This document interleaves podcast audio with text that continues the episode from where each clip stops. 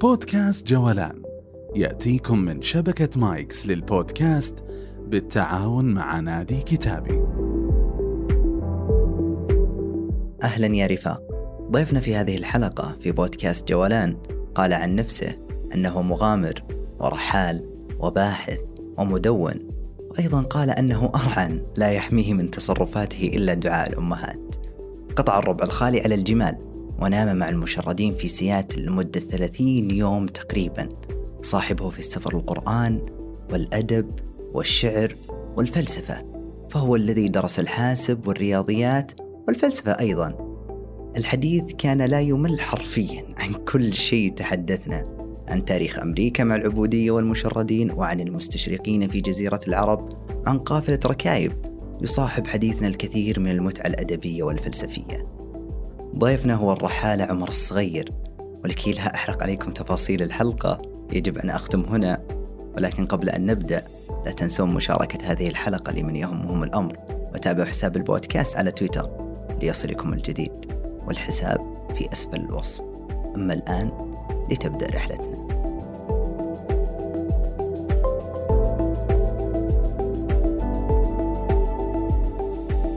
أهلا وسهلا أستاذ عمر. هلا بك والله. الحمد على السلامة. الله يسلمك. وشرفتنا. مشرفين خليني أبدأ كذا مباشرة. في البايو أو في الإنستغرام تحديدا ما أتوقع عندك تويتر صح؟ عندي لكن ما استعمل مرة. أبد. صالح لك إنستغرام. حتى الانستغرام مو صالح لي لهذيك الدرجة. ليش؟ أنا يمكن السبب الأول كان لعدم دخولي بتويتر. إنه أول ما تعرفت على تويتر كان أيام من أول يوم كم؟ 140 حرف أو شيء أيوة كذا. حلو. وهذه يعني يقيدني إلى حد بعيد. أنت شايف الحين في إنستغرام إنه كل مرة أحط منشورة في إنستغرام؟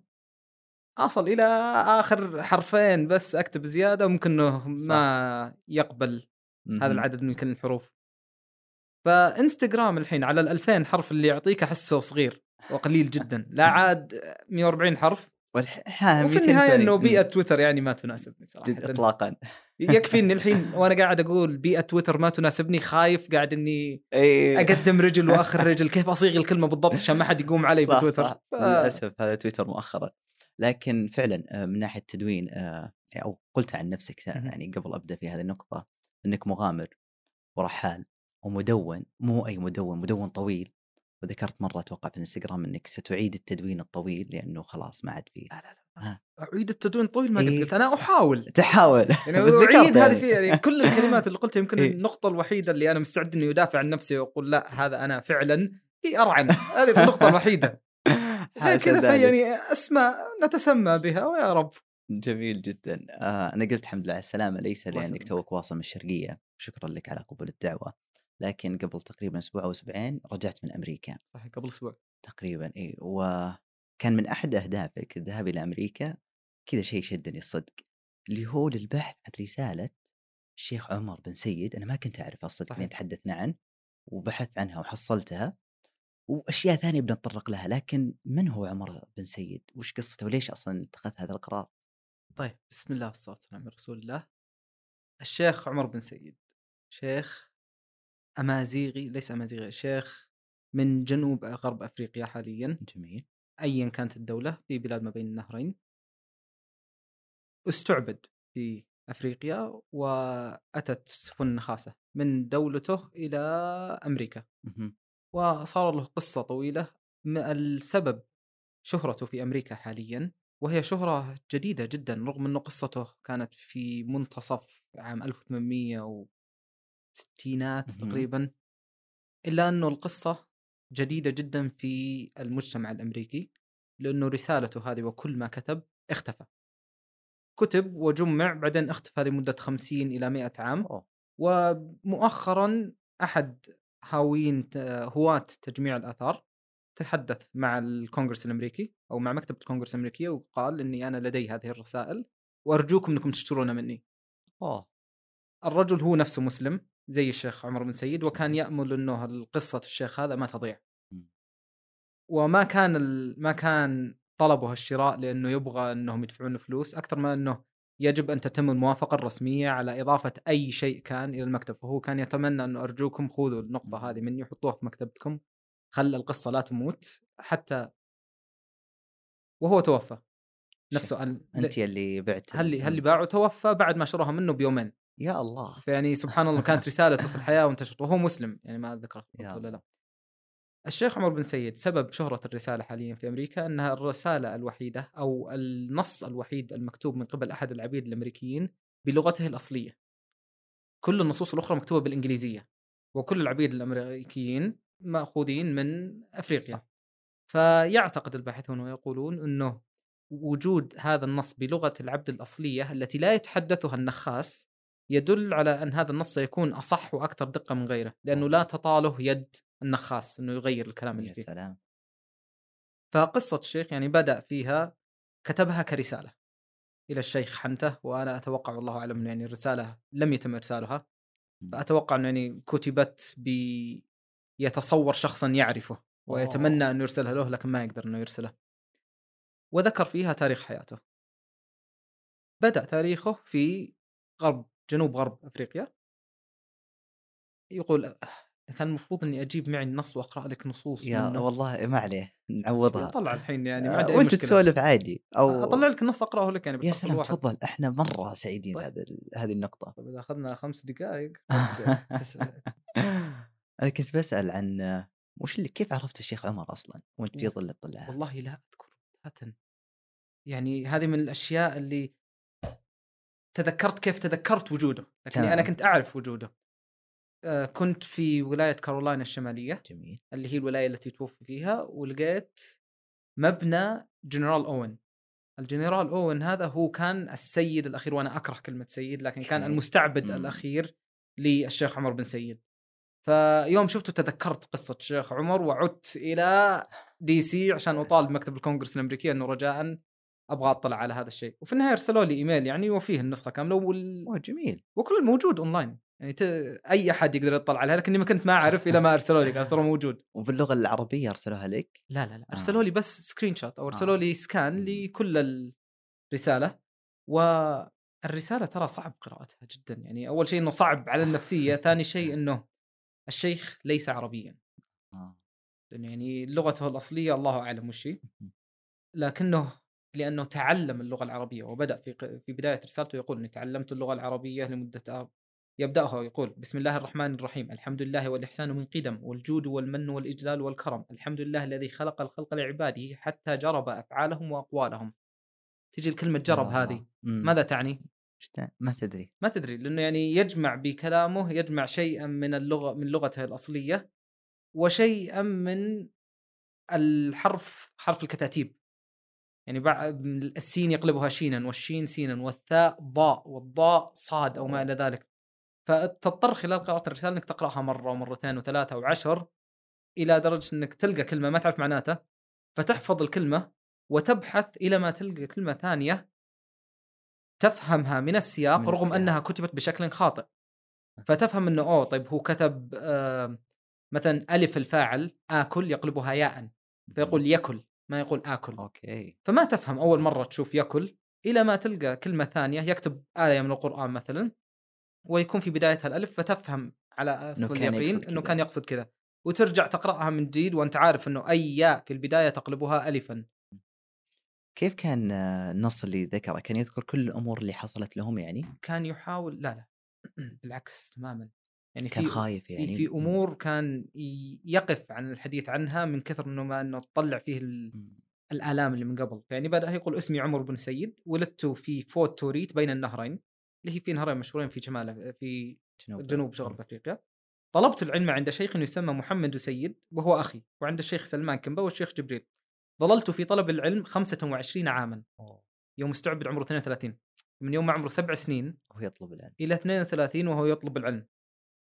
ثم جاء إلى بلدنا جيش كبير قتل أناسا كثيرين وساقوني مشيا إلى البحر حيث باعوني إلى يد رجل نصراني أخذني على سفينة كبيرة إلى البحر الكبير. مشينا في البحر الكبير شهرا ونصف الشهر حتى جاءنا مكان يسمى تشارلستون في لغة النصارى. يعني ما راح أقرأ الرسالة كاملة. لكنه تحدث أنه انتقل من أفريقيا إلى أمريكا إلى ميناء تشارلستون هذا في ولاية كارولينا الجنوبية حاليا. الرحلة نفسها اللي قالها في حرف واحد ولا في كلمتين أنه في شهر ونصف في البحر الكبير هذه بحد ذاتها قصة أخرى. سفن العبودية يعني من الأمور اللي الواحد يعجز إنه يق... يكثر في القراءة عنه إنه تحطم نفسيته. ما القلب. يعني أتذكر أخذت كتاب عنه وعجزت إني أقرأه مع إنه الكتاب كان صغير إلى حد ما عجزت إني أقرأه في جلسة واحدة ولا جلستين ولا عشر. أقرأ صفحتين وأوقف وأروح أقرأ قرآن أسولف مع الناس أغير الموضوع أنسى السالفة. كانوا حرفيا يكدسون الأجساد بالقبو يعني واحد فوق الثاني. فتخيل إنه الشخص المستعبد يكون قاعد على أرض خشبية لمدة شهر وكامل شهر كامل أو شهر ونص. وهو مربط على الأرض بالسلاسل. وإذا واحد منهم توفي يرمونه مو على طول. وإذا واحد منهم بدأ يمرض يرمونه.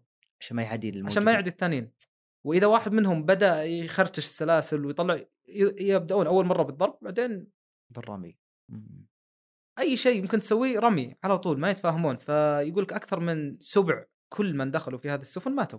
واو. هذا غير اللي ماتوا يوم صلوا وما إلى ذلك ف وغير حالات الاغتصاب وغير حالات التقطيع وما يعني أحد الأشياء اللي كانت ممنوعة وهذا مفيد في قصة الشيخ إنه الكتابة أو الأمية كانت مفروضه على العبيد فرض القانون. أوه. بمعنى إذا اكتشف العبد يكتب المرة الأولى يجلد المرة الثانية تقطع أصابعه. ومن الأشياء اللي تزيد في حالة القرف اللي تحس فيها إنه فيه نصوص تذكر لك بالضبط نصوص طبية تذكر لك بالضبط كيفية القطع بحيث إنه يعجز عن الكتابة ولكن يظل قادرا على العمل. يا. وفي نصوص طبية تفرق لك تقول لك إذا كنت أنت تملك مزرعة قطن فاقطع الأصابع الفلانية بالطريقة الفلانية حتى يبقى قادرا على القطف إذا كنت عندك مزرعة من النوع الآخر ويعني على حسب وش هو الشيء اللي أنت تقوم فيه باستعمال هذا الشخص تحتاج إنك تقوم بمعاقبته بطرق أخرى بحيث إنك ما تمنعه عن العمل فوصل إلى ميناء تشارلستون وبيع على طول ما طول وقعد سنة ونص إلى سنتين مع شخص لا يد... غ- أتوقع اسمه كان جيمس لكن لا أضمن لك أرسل لك إن شاء الله تمام. كاملة المثير في الموضوع إنه هنا يوم جاء يصف الرجل قال رجل رجل صغير شرير جدا لا يخاف الله. وعندما ذكر هروبه بعد سنة سنتين ما ذكر إنه ضربني وشال وحط ذا لكن كتب إنه خفت أن أبقى مع رجل كثير المعاصي كهذا. يا الله. هذا اللي هامك هذا اللي إي والله. إذا قرأت بقية كتابات الشيخ عمر تكتشف إنه ضرب. وجوع وعري يعني من أحد الأشياء اللي كانوا يسمونه اللي أتوقع اللي شاف فيلم Django Django Unchained جميل. يعرف إنه في كان شيء اسمهم the hot box ما كنت غلطان. تابوت من الحديد يعرون العبد ويقطونه فيه. Yeah. ويبقى تحت اشعه الشمس. فتخيل إنك حاطه يتقلقل يعني. هذا الشيء صار للشيخ عمر وبرضه ما تحدث عنه إلا إنه بنص الرسالة يرد نص إنه بعد ما هرب وقاعد استمر في الهروب لمدة شهر تقريبا. يهرب. وهو يهرب.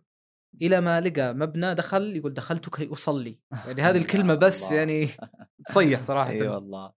وأكتشف داخل وأخذ وجاء رئيس المفتشين أو جاء المخ جاء الشرطة من هذيك الولاية يحاولون يعرفون مين هو.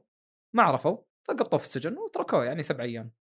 خلال ما هو في السجن كان يكتب على الجدران. وأذكرك إنه الكتابة ممنوعه إي صح. وتؤدي إلى القطع قطع وال... طيب. لكن ربي ستر عليه إنه ما عرفوا ان هذه كتابة. عشانها بالعربيه يكتب بالعربي. آه. فما حد عرف إنه كان يكتب. فتوقعوا إنه بس قاعد يمشي ويزخرف في السجن. وصار إلى حد ما صار منظرة صار مشهد. الكل أبناء القرية يتجمعون عنده يشوفون الرموز والنقوش الجميلة اللي يحسبونها فن. بالضبط. إلى ما سمع عنه رأي الشخص الذي سيصير فيما بعد حاكم ولاية كارولاينا الشمالية. هذا الشخص أخوه مشهور جدا بمجموعه الكتب اللي عنده قارئ نهم جدا يعني يذكر إنه كان في وقته ثاني أكبر مكتبة في الولايات أوه. كلها هي مكتبة هذا الشخص فأخوه الحاكم شرى الشيخ عمر وعطاه أخوه يعني كهدية إضافة إلى مكتبته وربي ستر إنه يعني انتهى الشيخ عمر عند هذا اللي لا يزال مستعبد لكنه على الأقل سمح له بالكتابة لأنه يعني كان يعتبر إنه إضافة أخرى إلى مكتبته آه. لا أكثر يس. مو من طيبته لكنه يعني ربي قدر. إيه. النقطة اللي فعلا تؤلم في الرسالة أكثر نقطة أثرت فيني خلال هذا النص وصل إلى مرحلة أوين. الحاكم سأله قال هل تفضل إني أرجعك إلى كارولاينا الجنوبية؟ حلو. إلى الشخص اللي كنت أنت معه من قبل؟ أو أعطيك إلى أخوي؟ وهذا ما كان باب التهديد كان فعلا تخيير تخ- يعني ما كان يعرف صار له. طيب. فخلال الرسالة نفسه هذه خط الشيخ يتغير. يكتب لا لا لا لا لا لا لا أربع خمس ست سبع مرات. وخطه أصلا يبدأ يرتعش. أي. فتخيل إنه قاعد يكتب الرسالة هذه بعد حوالي أكثر من أكثر من 15 سنة من العبودية. يا الله. 15 سنة عن السيد الأول هذا أو المستعبد الأول. ولا يزال كل ما تذكر السالفة يدينه تهز ما. يقدر إنه يتحكم. الرسالة انتهت قبل نهاية الرجل بعدة سنين يعني ما يعني الرسالة لا تذكر جميع كل حياته أها. تصل نهاية الرسالة يقول إني أنا مع هذا الشخص حاليا وإنه يعني رو... أمورنا ماشية. زين. إنه لا يزال إنه لا يضربني ولا هذا لأنه في النهاية الرجل يعتبره جزء من من مكتبته. مكتبته. ما راح. يقطع كتب وما راح يطق الشيخ. وكان فعلا يعني إذا ذكر عنه مو في نص الشيخ عمر لكن في نصوص ثانية إني بحثت عن المساله من أكثر من ناحية ذكر عنه إنه كان يقوم باحتفالات ينادي إليها أدباء القوم والمثقفين هذا عشان يشوفون الشيخ هذا. يخلونه يكتب. فعلا يعني كان مزار سياحي. سبحان الله. الشيخ نسي العربية ونسي القرآن إلى حد بعيد. أوه. بداية الكتا- الرسالة يقول إخوتي لا تما أو بما معناه يعني بعد ترجمة لأنه فعلا نسي الكثير من العربية لا تلوموني. إن نسيت العربية فإنه ما كتبها من 25 سنة يمكن آخر مرة تحدث بالعربية. أرجوكم يا إخواني لا تلوموني فالعين ضعيفة والجسد كذلك. يا الله. فتجد إنه خلال خلال كتاباته تجد إنه القرآن فيه شيء من التحريف. بعض. النصوص. تدخل على بعضها. بعض الآيات تطير أصلا. ومع هذا فهو لا يزال يكتب. ولا يزال بعد 25 سنة آخر مرة مسك مصحف قبل 25 سنة لا يزال ما شاء الله يعني حافظ الكثير من الصور. آه اللي استعبده آخر واحد أوين أخو أوين. جاب له قران باللغة الإنجليزية على أمل انه القرآن هذا بالإنجليزية يؤدي إلى إنه يتعلم اللغة الإنجليزية لكن ما نفع. وفي النهاية جاب له إنجيل بالعربية. جابه من المغرب.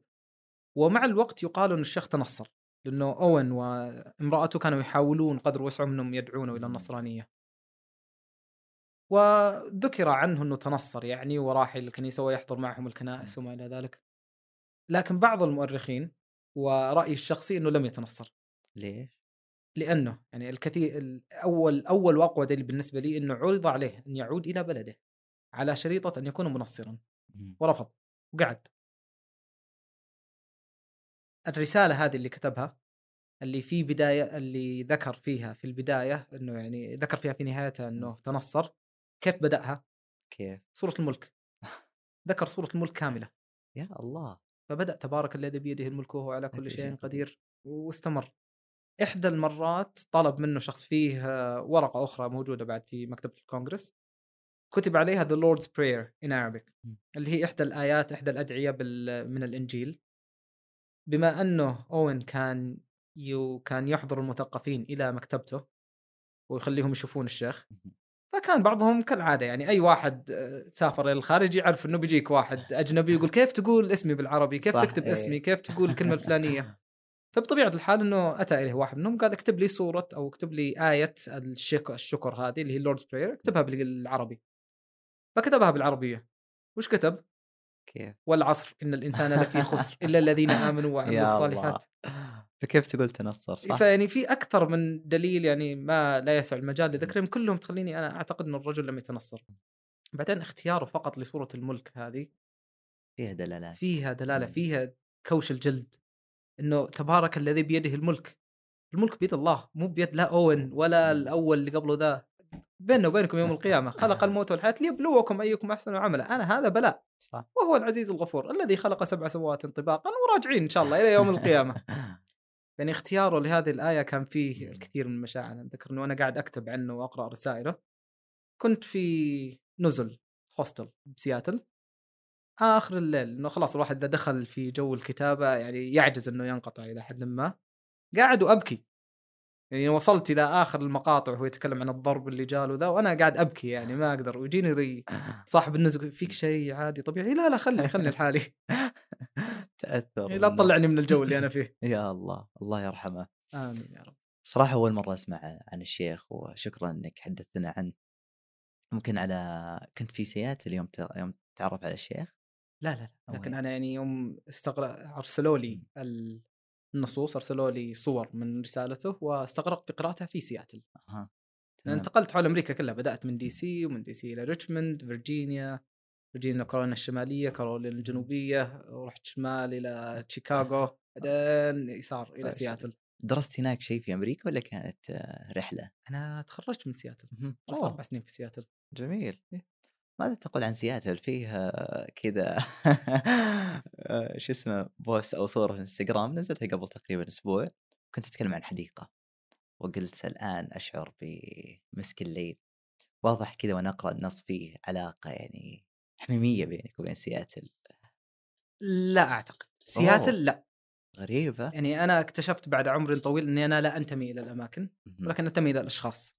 مع إني قاعد أتمشى في سياتل أشوف الأماكن هذه ما لا لا ما يفرق. مم. الشيء الوحيد اللي يعنيني إني اطالع المكان أقول له هذا المكان رحت له مع فلان أوه، وأشتاق لفلان لا أشتاق إلى المكان نفسه عجيب لا تشتاق إلى الذكريات اللي هناك ولا إلى إلى نفس الشخص؟ أشتاق إلى الشخص وأشتاق إلى الذكريات لكن لا أشتاق إلى المكان بمعنى إنه سياتل في النهاية لا تزال مدينة كغيرها ولو نقلت كل الناس اللي فيها إلى مكان ثاني فهو ستكون نفسها يعني. وقد يكون هذا فقط للاماكن الأجنبية لأنه يعني لا تزال في أماكن زي الخبر الظهران فلسطين هذه لا أنا متشبث بالأرض صح لو ماتوا كل اللي فيها ضل يقول يعني فبيننا وبينكم الأرض كنت هذه. بسألك ما ماذا تعني لك الأرض؟ ف لا لا يعني في إيه. أرض عن أرض فأعتقد إنه في الأرض اللي ولدت فيها والأرض التي تمثل لك شيء من يوم ما ولدت صح. فلسطين مم. هذه الأرض نفسها هي المشكلة أما مدن أخرى اللي عشت فيها وما إلى ذلك فأنا الذكريات اللي فيها هي اللي تمثل لي معنى. لكن الحديقة اللي تتكلم عنها قد تكون إلى حد ما هي الاستثناء الوحيد. اوه الحديقة جنب الجامعة أو جنب سكني يعني يمكن نص ساعة مشي. ف كنت أروح له مرتين في الشهر. مرة عند المحاق فتكون النجوم أوضح ما هي. ومرة ثانية عند اكتمال القمر. جميل. اكتمال القمر هذا يعني كان هو المرات اللي كل ما اكتمل القمر يجيني غصة. لأني متعود أنا الحين أتوقع إنه أغلب الجهات الحكومية والمدارس ذا يتعاملون بالتقويم الميلادي ولا؟ صح. آه، ما زال آه، رسميا هجري. ما زال رسميا هجري. طيب حلو. بس إنه يعني أنا في إيه- وظيفتي إيه- حاليا يعني تقويم ميلادي. ممكن إيه. لكن أنا متعود كنت على التقويم الهجري يعني وما كنت أعرف أصلا السنة بالميلادي ولا شيء. أوه. إلى ما أبتعثت انقلبت الآية. صرت ما أعرف السنة لا عاد أعرف الشهر.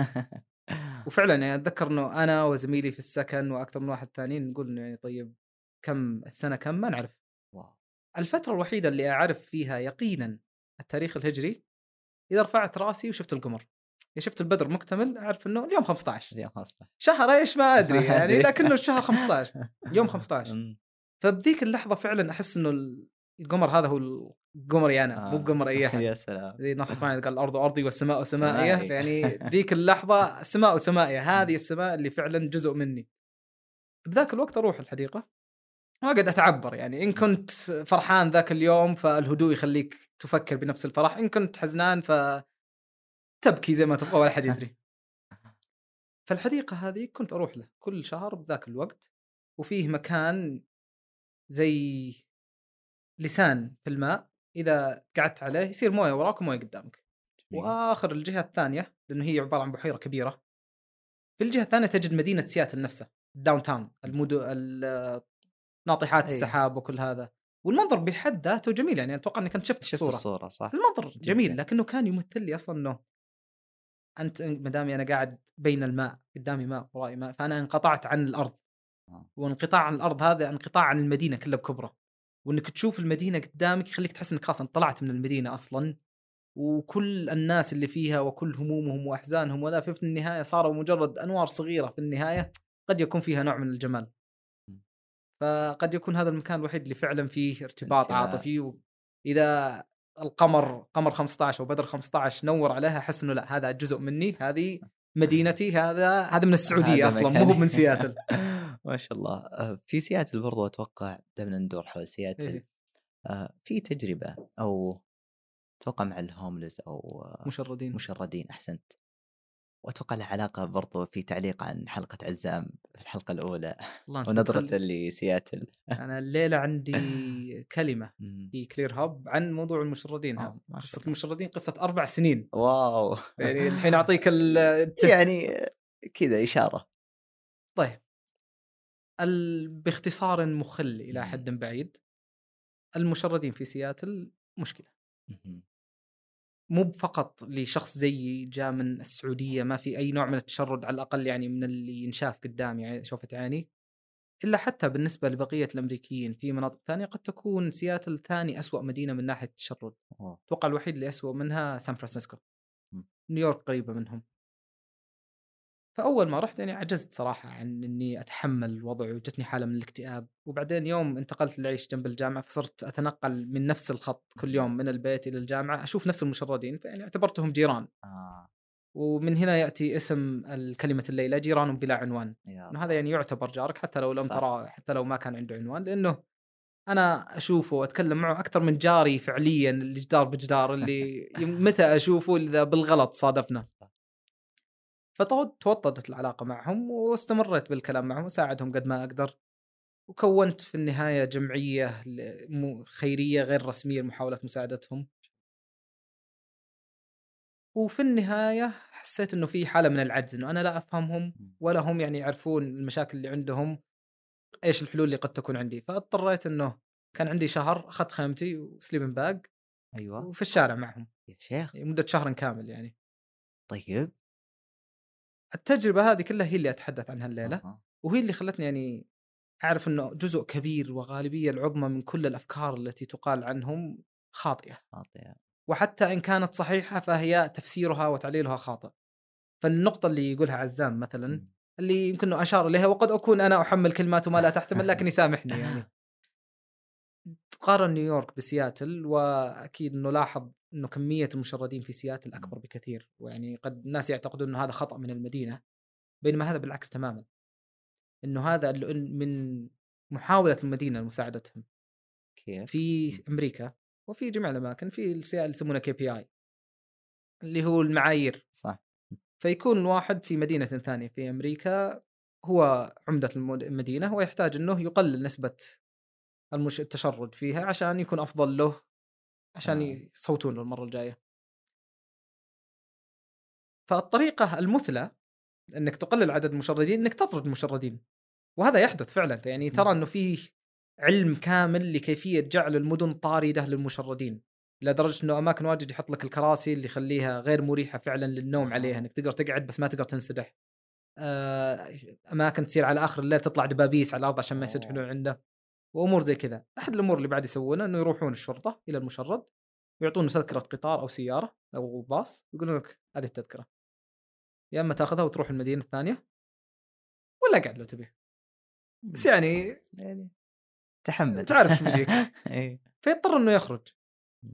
فمدن كثيرة تطرد المشردين ومدن قل وبعض المدن إذا وصلها مشرد تطرده مرة أخرى. يعني في أحد المشردين اللي طلع من سياتل مو من سياتل طلع من سان فرانسيسكو ارسلوه دنفر وصل دنفر أعطوه تذكرة قالوا روح سان فرانسيسكو وصل سان فرانسيسكو وقعد مرتين ثلاثة آه.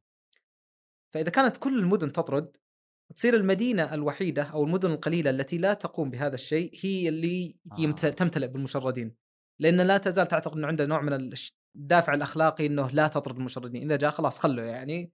وحتى ما قدرت تساعده على الأقل لا تطرده صح. ففي النهاية يجي الواحد ويشوف إنه المدينة هذه مليئة بالمشردين ويعتقد إنه أسوأ من غيرها بينما هي في الواقع أحسن من غيرها يا الله من هذه الناحية لا يعني إنها مدينة أخلاقية تماما يعني لا يزال إنه أنا صح. أنا الكلمة اللي أكثر من قولها إنه أنا رحت إلى أمريكا وعدت محافظا أكثر مما كنت يا أو الله. بالانجليزي أقول رجعت كونسرفتيف أكثر مما رحت يعني يوم أنا طالع إلى أمريكا وأنا أحس إنه والله أنا يعني اعتبر ليبرالي أو ايا كانت يعني مع انه أنا خريج تحفيظ وما إلى ذلك لكن كنت لا يزال أعتقد نفسي إني أق... إني كنت أتجه إلى ال مو انحلال إيه.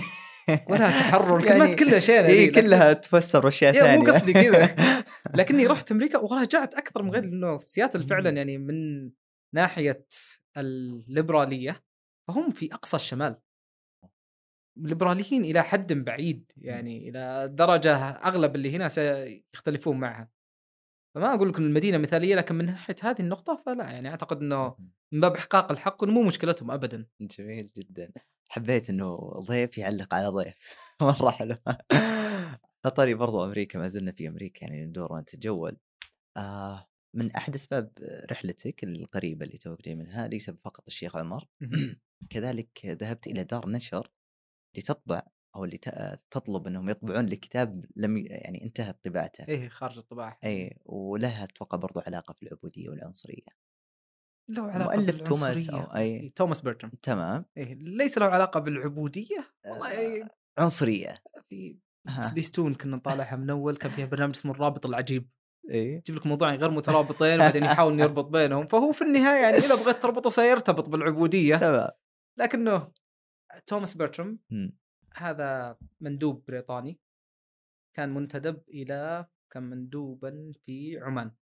عمان قبل ما تصير عمان آه. يوم كانت أتوقع مسقط وعمان سلطنة مسقط وعمان تمام يوم كانت- أذكر الصدق يوم كانت يعني تصل إلى أفريقيا. حدود عمان عمان من اول. إذا طلعت الجزيرة العربية فهي في الجنوب شوف. الجزيرة العربية إيه. في الجنوب وتصل إلى جنوب اليمن. وبعدين تقطع البحر إلى ساحل أفريقيا وتستمر على ساحل أفريقيا تحت إلى ما تصل زنجبار. ما شاء الله. وعشان كذا تجد بعض من التراث الشعبي يتحدث عن زنجبار زي جانا الهوى يانا الهوى يانا يانا من زنجبار. ولا جانا ما أدري. والله أوكي. لكن يعني هذا من التراث الشعبي اللي في منطقة جنوب شرق الجزيرة العربية يتحدث عن زنجبار. ليش؟ لأنه كانت متصلة كلها ضمن الحدود العمانية. فكان فيه نوع من التنقل والتاريخ المشير إنه زنجبار كانت هي ميناء العبودية في جزيرة العرب مم. يعني رحت له قبل أنا خرجت عن الموضوع لكن عادي ليش دعوة أنا رحت لزنجبار بعد ما تسلقت كليمنجارو مهم. في تنزانيا رايح أغطي وجهي إنه كل نقطة تذكرك وتطلع يا التاريخ إنه ترى. هذه كانت ميناء تجارة العبيد العربية وبعد ما خلاص يعني سقطت السلطنة العمانية أو الحكم العماني على زنجبار زال بسبب حرب مع البريطانيين البريطانيين راحوا سيطروا عليها واستمروا يعني بتجاره العبيد ما. عندهم أي مم. مشكلة فبذاك الوقت في تاريخ الجزيره العربيه عام بداية كم 1930 هو الوقت اللي كان فيه آه، توماس بيرترام في سلطنة عمان وكان مندوبا ومندوب بالنسبة لي هذه سبة ما يحتاج إني أسبه أكثر من. هذه اللي هي بحد ذاتها يعني سبة وجوده هو وغيره من المندوبين كان يسمى وزيرا يسمى مستشارا لكنه في النهاية إنه يحاول إنه يجبر جميع الامراء والملوك والناس اللي في المنطقة إنهم لا يقومون بأي عمل لا يوافقون عليه صح. التاج البريطاني فقرر يوما ما أو هو أصلا يعني قبل أن يكون مندوبا فهو كان مستشرق وكان مهتم بالتاريخ والجغرافيا فكان يبغى إنه يستكشف الربع الخالي. فخرج دون ان يستاذن ما استأذن لا من سلطنة عمان ولا استأذن من السعودية وقطع الحدود بدون ما يستأذن ما قطع نفسه ما قطع بنفسه يعني. ما قطع إلا بالاستعانة ببعض. أصدقائه من أه. البدو ولأنه مستشرق ويتحدث بالعربية فيعني تمكن إنه يصادقهم وفعلا طلع مع الشيخ ابن كلوت الكثيري من عمان ودخل إلى السعودية وبعدين ابن كلوت الكثيري سلمه إلى شيخ من شيوخ المره واستمر معه إلى قطر. فهو طلع من صلالة ووصل الدوحة أوه تمام مسافة يعني وخلال هذه الفترة كلها كان يعني ما بين انه يدرس جغرافية المكان وما بين انه يدرس قبائله والناس اللي فيه. فيه باحث في إنستغرام باحث تاريخي اسمه أسامة الفليح. ما كنت غلطان إنه هذا الاسم إن شاء الله إني ما اغلط. إنسان عجيب صراحة من ناحية إنه يورد الصور التاريخية وبعدين الصورة قد تكون 100 سنة 200 سنة ويذكر لك الشخص بالضبط اللي في الصورة. صورة من 200 سنة ويقول لك هذا الشيخ فلان بن فلان بن فلان بن علان. شلون؟ ما أدري ودي إنك تجيبه هنا وتسأله إيه. شلون تمام وعنده عمود يكتبه في جريدة الجزيرة ما كنت غلطان كتب مقال يعني يوم قرأته رحت تكلمت معه قلت جزاك الله خير صراحة يعني إنه أنا من طول عمري والكلمة دي براسي وجميل جدا إنك تجد شخص تقدره مثلك يا. أسامة الفليح يوافقك في هذا الكلام ويضع الكلام اللي ببالك المبعثر يضعه في جمل مرتبة خلاص تشرح تكون شافية ووافية. كلامه عموما كان يتحدث عن إنه من الخطأ إنه تأخذ كلام المستشرقين وتعتقد إنه خلاص هذه حقيقة تامة حقيقة،. وتعتبره مرجعا نهائيا بدون ما إنك تمحص وتبحث ويعني قد يكون هذا تعبير وليس تعبيره إنه يعني من الإسرائيليات، كلام المستشرقين عن تاريخنا هذا من الإسرائيليات. قد يكون صحيحا لكن ما تأخذ بصحته إلا إذا لقيت حديثا صحيحا يقول نفس الشيء.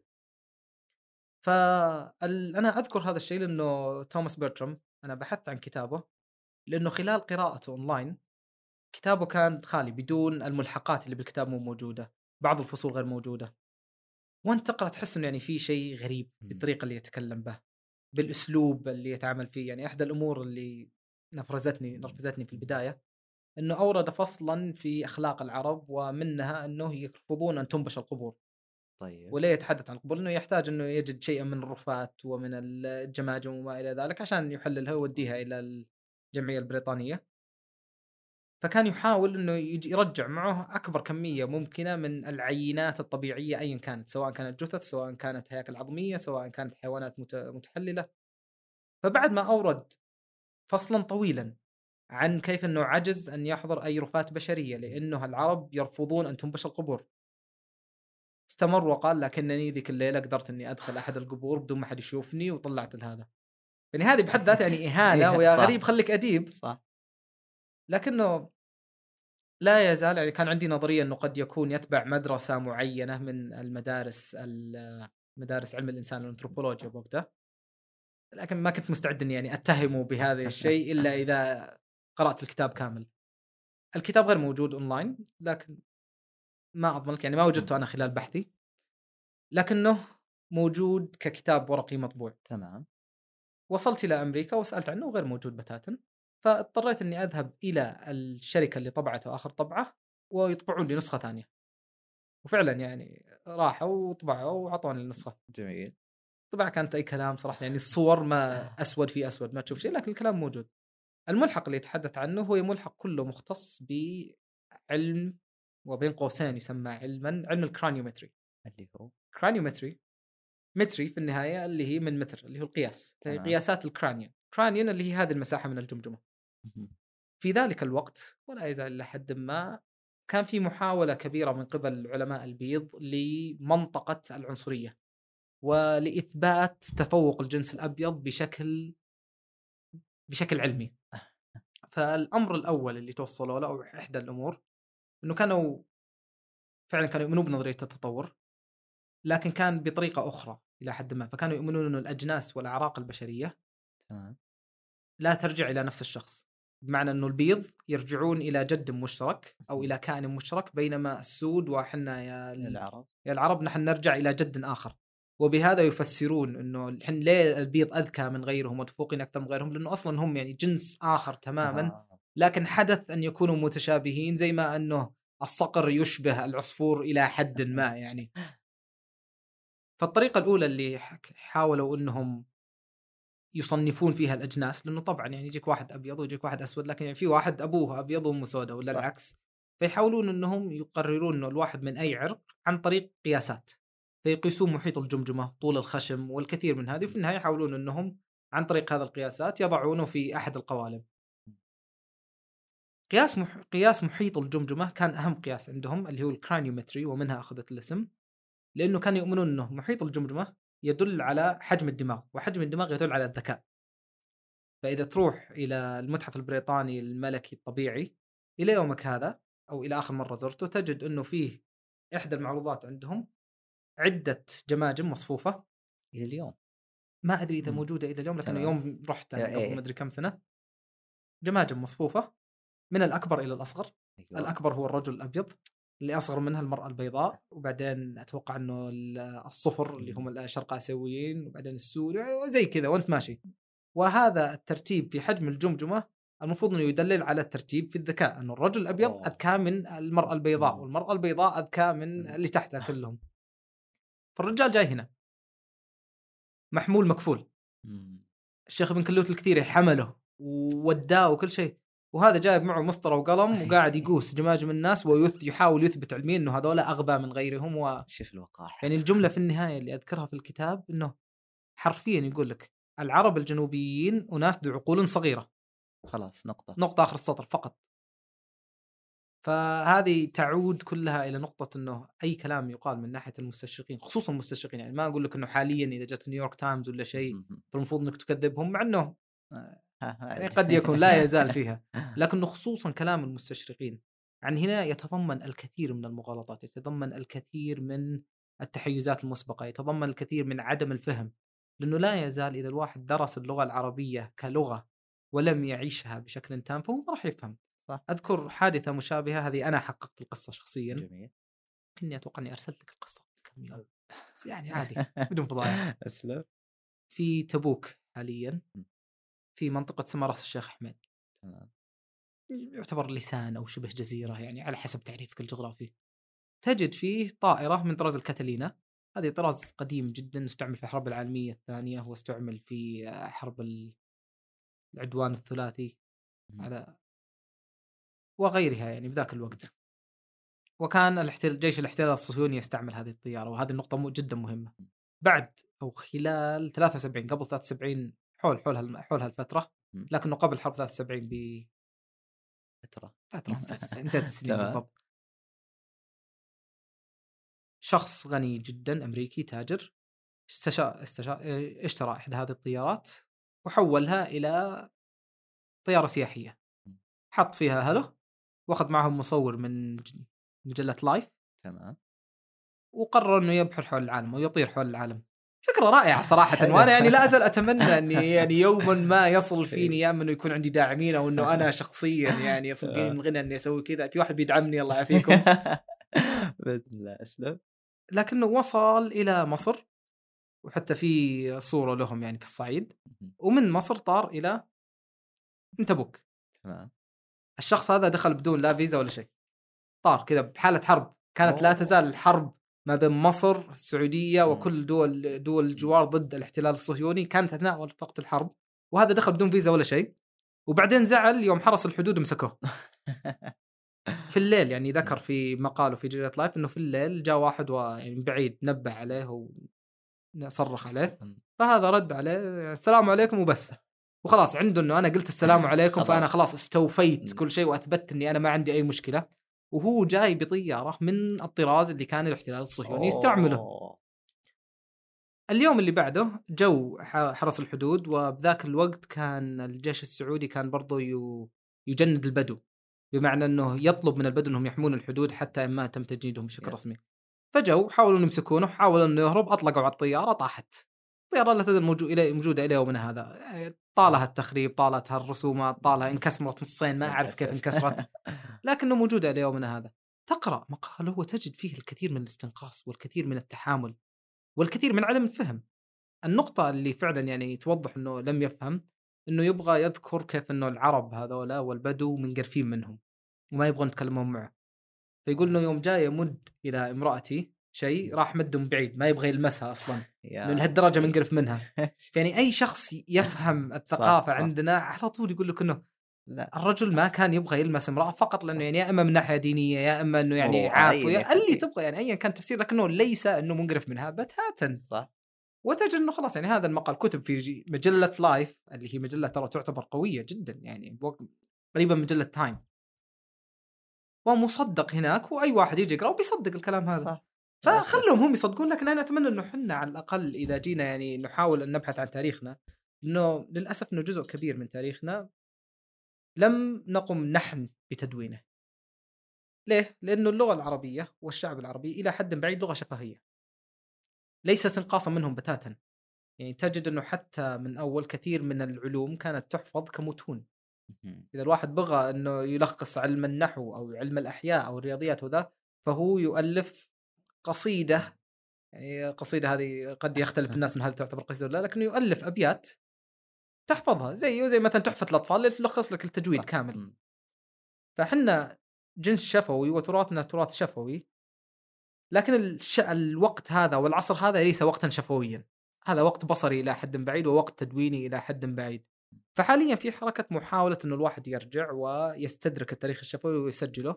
فأنا أرجو إنه ما نروح وفعلا يعني نصدق الأشياء هذه على إطلاقها. جميل جدا. آه عن تاريخ الربع الخالي أو الربع الغالي كما يسميه الكثير توماس قطع الربع الخالي. صحيح. قراءتك الكتاب كانت قبل قطعك للربع الخالي ولا بعد؟ بعد الربع الخالي بعد الربع. الخالي. طيب وش اللي حفزك إنك تقطع الربع الخالي؟ أنا شخصيا طبعا من لا يعرف آه، اللي هي حملة ركايب. قافله اسلم. ركايب هذه. كان. بداية السنة هذه يعني كم صار. إحنا شهر 11 خلاص إحنا شهر خلصت شهر مم.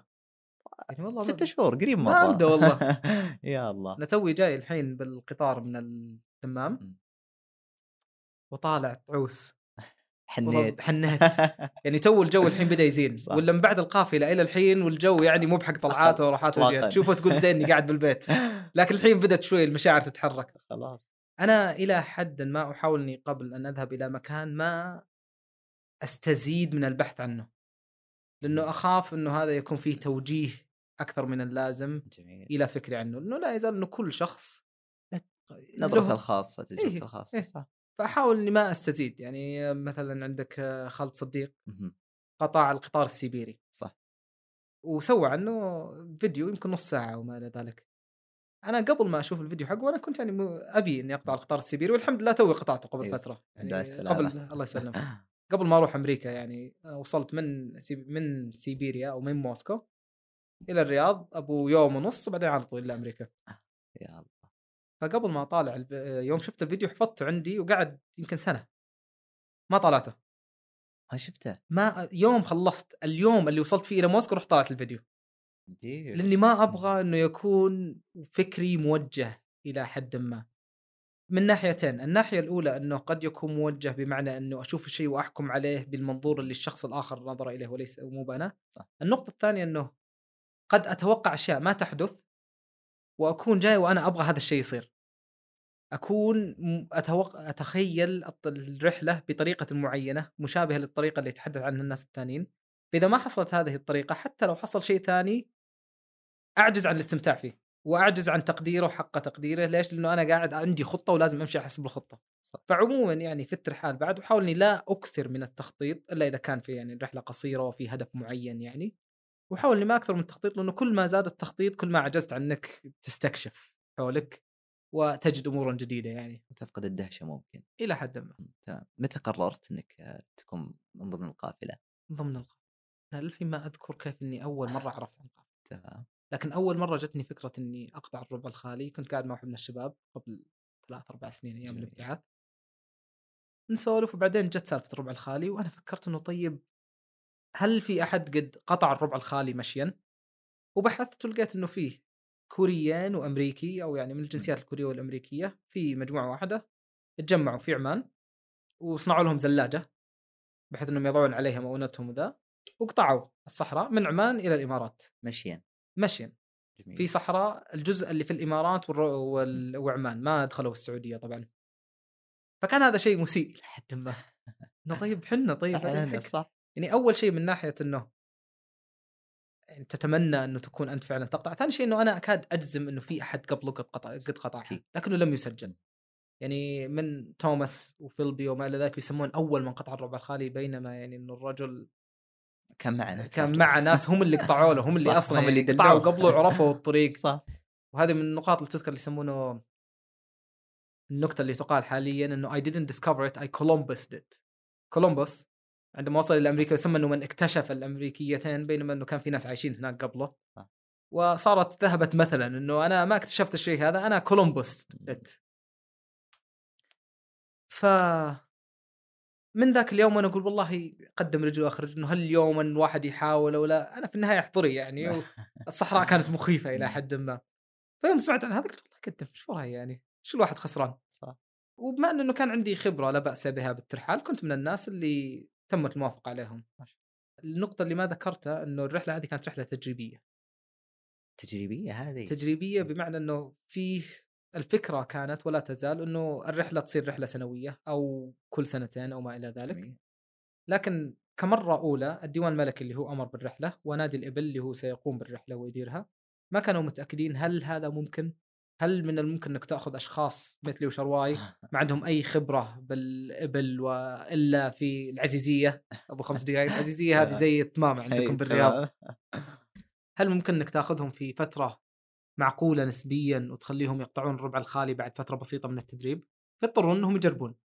فعشان يجربون لازم إنهم يقولون لك ترى يعني الرحلة هذه قد يكون فيها وفاه قد يكون فيها إصابة. يعني أتذكر إنه أصلا حتى أمي ما خليتها تقرأ الاخلاء الطرف اللي ارسلوه لي. قالت لي ارسلوا لك شيء؟ قلت لا لا بس. يعني قالوا بس وقع إنك بتجي معنا. وقعت ورحت والله. وفعلا يعني انطلقنا من الدمام إلى الرياض الرياض إلى شرورة. شرورة مشى بالسيارة إلى مخيمنا الأول جنب الخرخير. ثلاث أيام تدريب بعدين يلا امشي. توكل على الله. توكل على الله. وأنا أنا أقول لك إنه الثلاث أيام هذه لم تكن كافية ابدا يعني أسلوب أسلوب التدريب كان أسلوب تعليم السباحة في السعودية. اللي يشيلونك ويرمونك في العميق.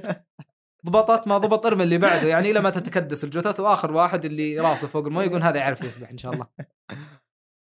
لكن مشينا رغم الإصابات رغم الألم رغم كل هذا في النهاية وصلنا. كان كم مدتها؟ 28 يوم.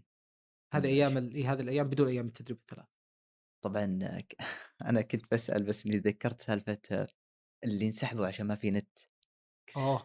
كنت بسأل فعلا 30 يوم منقطعين عن العالم. كم كان عددكم؟ عدد الموجودين عموما إيه. ولا عدد المشاركين على الإبل؟ لا اللي على الإبل مو هو اللي مثلا دعم أو يعني من 77 إلى 81 على حسب كيف تعرف الشخص المشارك إيه. لأن مثلا في إيطاليين جو على أساس إنهم مصورين عالميين احترافيين أول ما جو قالوا لا إنه هذه يعني من أنا فكرتي وطريقتي الفنية إنه لازم أعيش التجربة قبل أن ادونها وما إلى ذلك. أوه. قعد أبو نص يوم على البعير بعدين هون. وانسحب يعني هذول الاثنين تحسبهم يعني ولا لا؟ الله أعلم. لكن قل بالثمانين حول الثمانين. انسحب برضو على حسب كيف تحد لكن 11 13 اللي, يعني يعتبر يعني اللي نجاح. وصلوا ولا اللي انسحبوا؟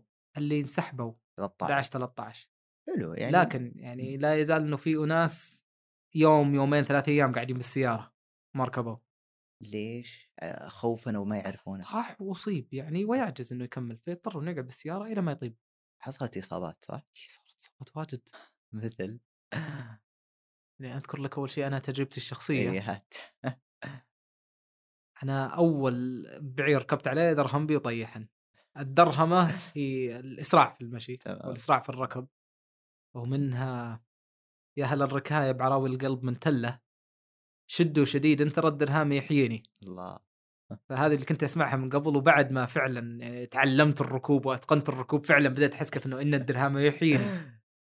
وهي لفظة عامية لكن يعتقد إنه اشتقت من اللفظة الفصيحة درعمه أوه. والله أعلم يعني هذه من. التجاوزات الحين فصيحة؟ فصيحة فصيحة هي. يعني إحنا نقول لا الدرعم فعلا لا لا يعني فصيحة. عجيب. كثير ترى من كلام العرب فصيح. كلام ال- كلامنا الآن. العامي مم. فصيح جميل ويعني حتى خصوصا أهل نجد وأهل القصيم لأنه بحكم كونهم في منتصف الجزيرة العربية فلم يلتقوا بالكثير من البعثات الأجنبية. ولم يختلطوا بثقافات ثانية فلا يزالوا محافظين عليها ما في وهذا مو سب ابدا بأي أكيد. واحد ثاني لا يعني ما في خط كان تجارة أتوقع واضح ولا كان أحد الأسباب ما في اختلاط كثير ممكن ليست منطقة ساحلية صح وفي نصف صحراء يعني لا من يزال- بيجي. إيه. وفيه في حساب على الإنستغرام لا ما أعرف اسم صاحبه هو أكثر من شخص ماسكه لكنه اسمه ال- الأجزخانة. الأجزخانة. الأجزخانة. تمام. هذه الأجزخانة تعني الصيدلية أتوقع والله أعلم بالفصيح مهم. يتحدث عموما عن تاريخ العرب بالاندلس يعني حتى اسمه اسمه الأندلس أو البايو حقه يقول ابن الأندلس بالتبني. إنسان أو مجموعة أناس رائعين جدا وكتاباتهم عظيمة وباحثين تاريخيين ما شاء الله تبارك الله. يعني من الأمور اللي طلعت أصلا كيف كيف عرفت المعلومة هذه؟ ووصل من المرحله مرحلة من المصداقيه عندي إنه قل اللي تقول يعني وأنا بصدقك على طول. لكنه أول مقال قرأته له أو أول منشور قرأته لهم اللي خلاني فعلا يعني خلاص. أسوي follow بدون ما أسأل كتب مقال بالعامية وفي النهاية شرح إنه ترى كل هذا بالعربي الفصيح. كل الكلمات العامية هذه اللي قاعد تقرأها وتعطي من العامية كل هذه فصيحة. لكنه إحنا يعني نظن إن في اختلاف في تقدر تعطينا المقال ونحطه في ال bio؟ أو في الوصف ادور يعني؟ عنه أدور. ما شاء الله يعني إنتاجهم غزير وإن شاء الله إني أدور عنه وألقاه. تمام حتى لو حسابهم كامل. إيه أكيد يستاهلون. ذكرت البيت وكيف تغير مفهومك أو بديت تعيشه. ما نخلص الإصابات أول؟ آه خلص اصابات آسف أنا تحمست للمفاهيم لا لا عادي إيه. نرجع للنقطه إن شاء الله. أنا يمكن أكثر واحد طحت بالقافلة. لكن أنا ألعب جودو وقفز مظلي وأشياء كثيرة اللي تضمن انه الواحد يطيح على راسه. يعني أجيد إني اتدرب ولا. إيه. بعدين لا أزال صغير إلى حد ما الحمد لله. يعني كنت يمكن ثاني أصغر واحد في القافلة. ما شاء الله. بعد أو يمكنني ثاني أو ثالث. بعد أحمد القداحي هو أصغر واحد. السلام عليكم أحمد. أول يوم أول ربيع يركب درهم بي وطيحن هذا أول يوم. واليوم اللي بعده. واللي بعده واللي بعده. وبعدين اضطريت إني أبدل بعيري لأنه أول بعير البعير اللي سلك معي وما طيحن يعني مم. تفاهمنا كان كبير وضعيف. فعجز عن قطع الجزء الثلث الأول. تضاريس تختلف. الثلث الأول يسمى بكسرات الظهور أو كسرات ظهور الرجال. من ارتفاع الطعوس اللي فيه. فعجز البعير إنه يقطعها وصر دائما آخر واحد في القافلة وأصل بعد الناس كلهم ساعتين ثلاثة إحنا نمشي من الشروق إلى المغيب. فتخيل إنه غابت الشمس وأنا ثلاث ساعات وأنا من بعيد. أطالع بس أدور وين نورهم وين ضوهم عشان ألحق عليهم بس يعني أحيانا إذا مرة ابتعدوا يمكن مرة واحدة ابتعدوا إلى درجة ما أشوفهم فنخت بعير وقعدت إلى ما خيم الظلام. عشان أشوف النار من بعيد وألحقها أو الضوء يا الله بعدين انتقلت من هذا البعير إلى بعير ثاني يعني كان أصغر منه سنا لكنه صغر السن هذا جاء مع بلاهة ورعانه شديدة رعونة شديدة أسوأ مني يعني شخصيا. في فهاوة. تمام. ف يمشي ويطالع يمين ويسار وما يركز واجد. إذا تفطن امدى البقية بعدوا فيخافوا يلحقهم. هذا ممكن إنك تعذره لكنه إذا وصلنا إلى طعس يمشي شوي على الطعس. إذا اللي قدامه نزل من الطعس وهو لسه ما خلص يفهم إنه خلاص هذول اختفوا وغير موجودين راحوا بتاتا. عني. راحوا عني فيبدأ يسرع. يا الله. إذا بدأ يسرع ال- الجراب اللي على يمين ويساره اللي يحفظ فيها أغراضي وأكلي وكل شيء واللي يسمى بالخرج يبدأ يخرجش يصقع بعض ويطلع الأصوات فيخاف فيسرع زيادة. فالبعارين اللي حوله يشوفونه يركض فيخافون يسرعون فيشوفهم يركضون فيخافوا يركض زيادة. يا الله. فيطلع صوت زيادة فيخاف يركض زيادة. بعدين يفهم إنه إذا طيحك بيقدر يسرع أكثر. ويحاول يطيح. فيطيحك. لا لا مو يحاول يطيحك يعني ما فيها محاولة. أنا طايح طايح. عقب شر. وأنا أعتقد إنه يعني إحدى بعض المرات كان يطيح كذا لوجه الله بس يعني حتى بدون أي مشاكل. يعني وصلت فيه الشيطانة إنه إذا حس إنه الرسن اللي هو الحبل اللي تمسكه فيه إذا حس إنه يدك ارتخت عنه نزل راسه بقوة عشان يطيح الحبل. بعدين يركض إلى أقرب نبتة شوكية ويمرغ فيه الرسن. إلى. حد ما تصير مليانة بالشوك ما تقدر تمسكه ما تقدر تقوده. يا أخي ما أدري أقول ذكي ولا خبيث ما أدري إيش أسميه. خبيث. خبيث. خب هذا تعريف الخب أصلا إي يعني والله. الذكاء مع الشيطانة.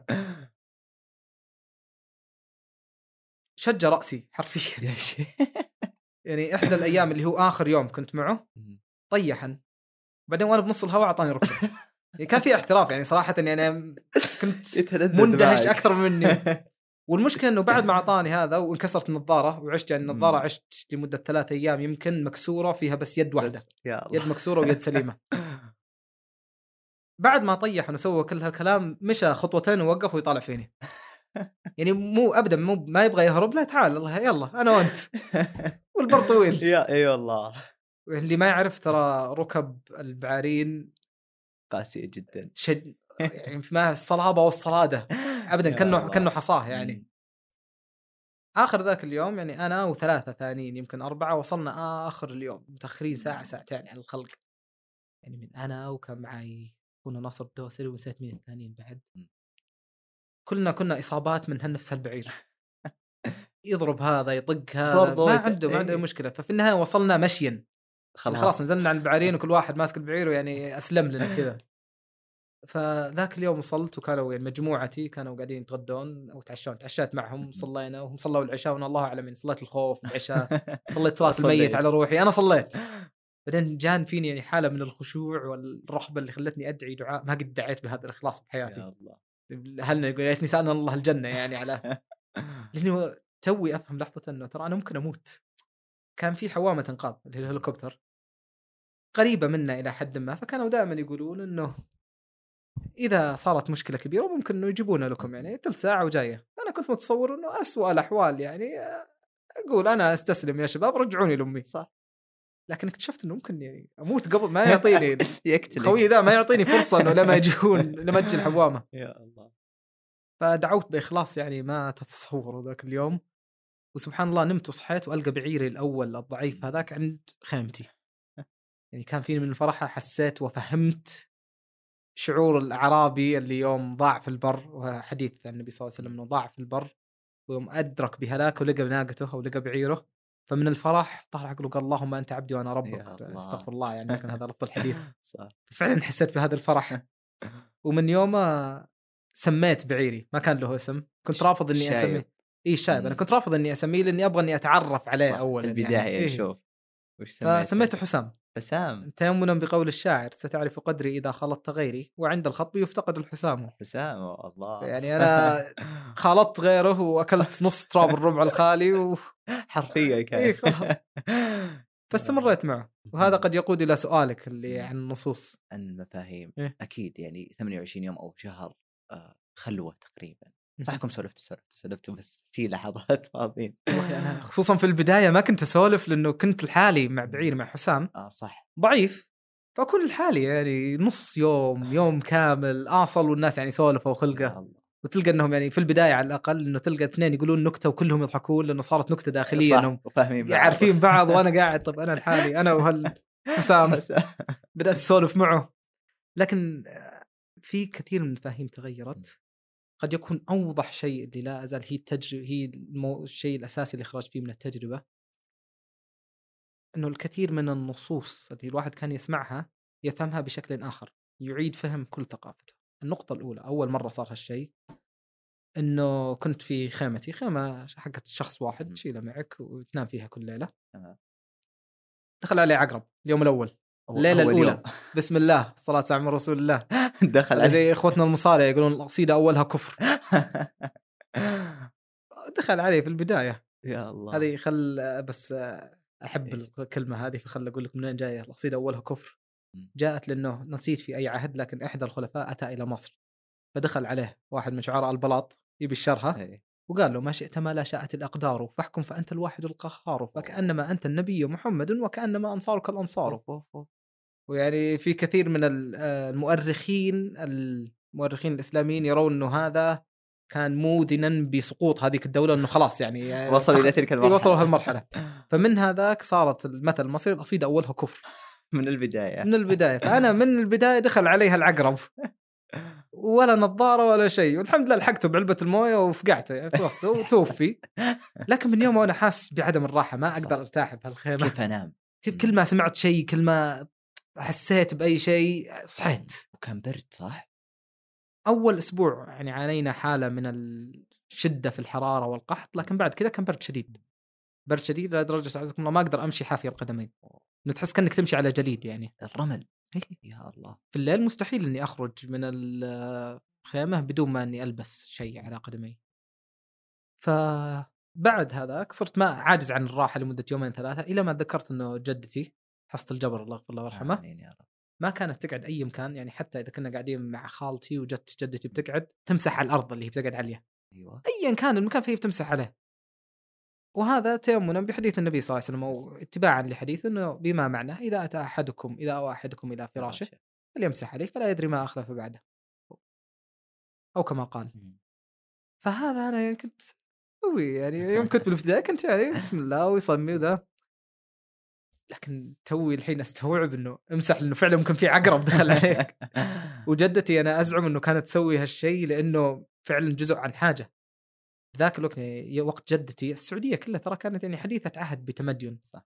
فكان من الطبيعي جدا إنه الواحد يدخل عليه عقرب يدخل عليه حية. صح. البعارين ترى قبل أقل من خمسين سنة تجد نصور فيه بعارين وحنطورة عزكم الله والسامعين يعني في شوارع الرياض. فأنا أزعم إنه يعني كان جزء من حياته وطبيعته إنه قد يكون في. عقرب ف فمن يوم ما بدأت أمسح على سريري وكان هذا يعني أول النصوص اللي فهمته على ضوء آخر وبدأت أقدره تقديرا أعمق. النص الثاني اللي فهمته يعني فهما آخر تماما اللي هو برضو حديث نبوي آه، قول رسول الله صلى الله عليه وسلم الناس كالإبل المئة وفي رواية الرجال كالإبل المئة لا تكاد تجد فيها راحلة.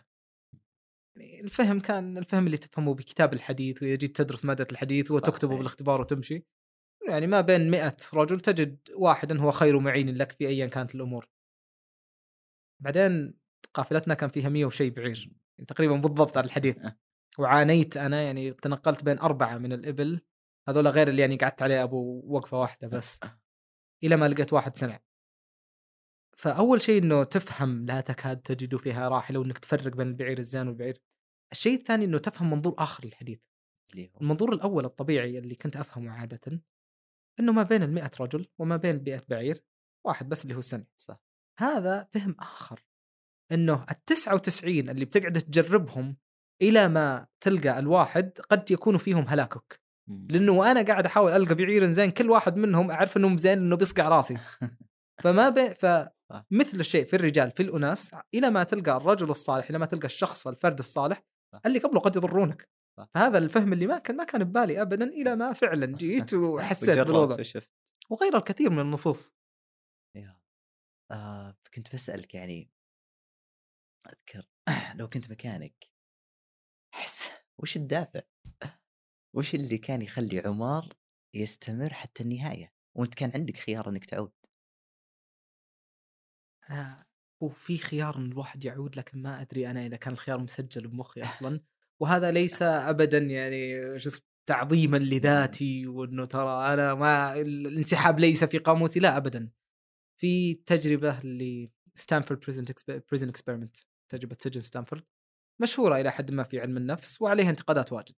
اللي صار باختصار مخل إنه أحد دكاترة الجامعة جاب مجموعة من الطلبة وقسمهم إلى قسمين مساجين وسجانين وخلاهم في قبو الجامعة ي- يلعبون دور السجناء والسجانين عشان يشوف شو يصير.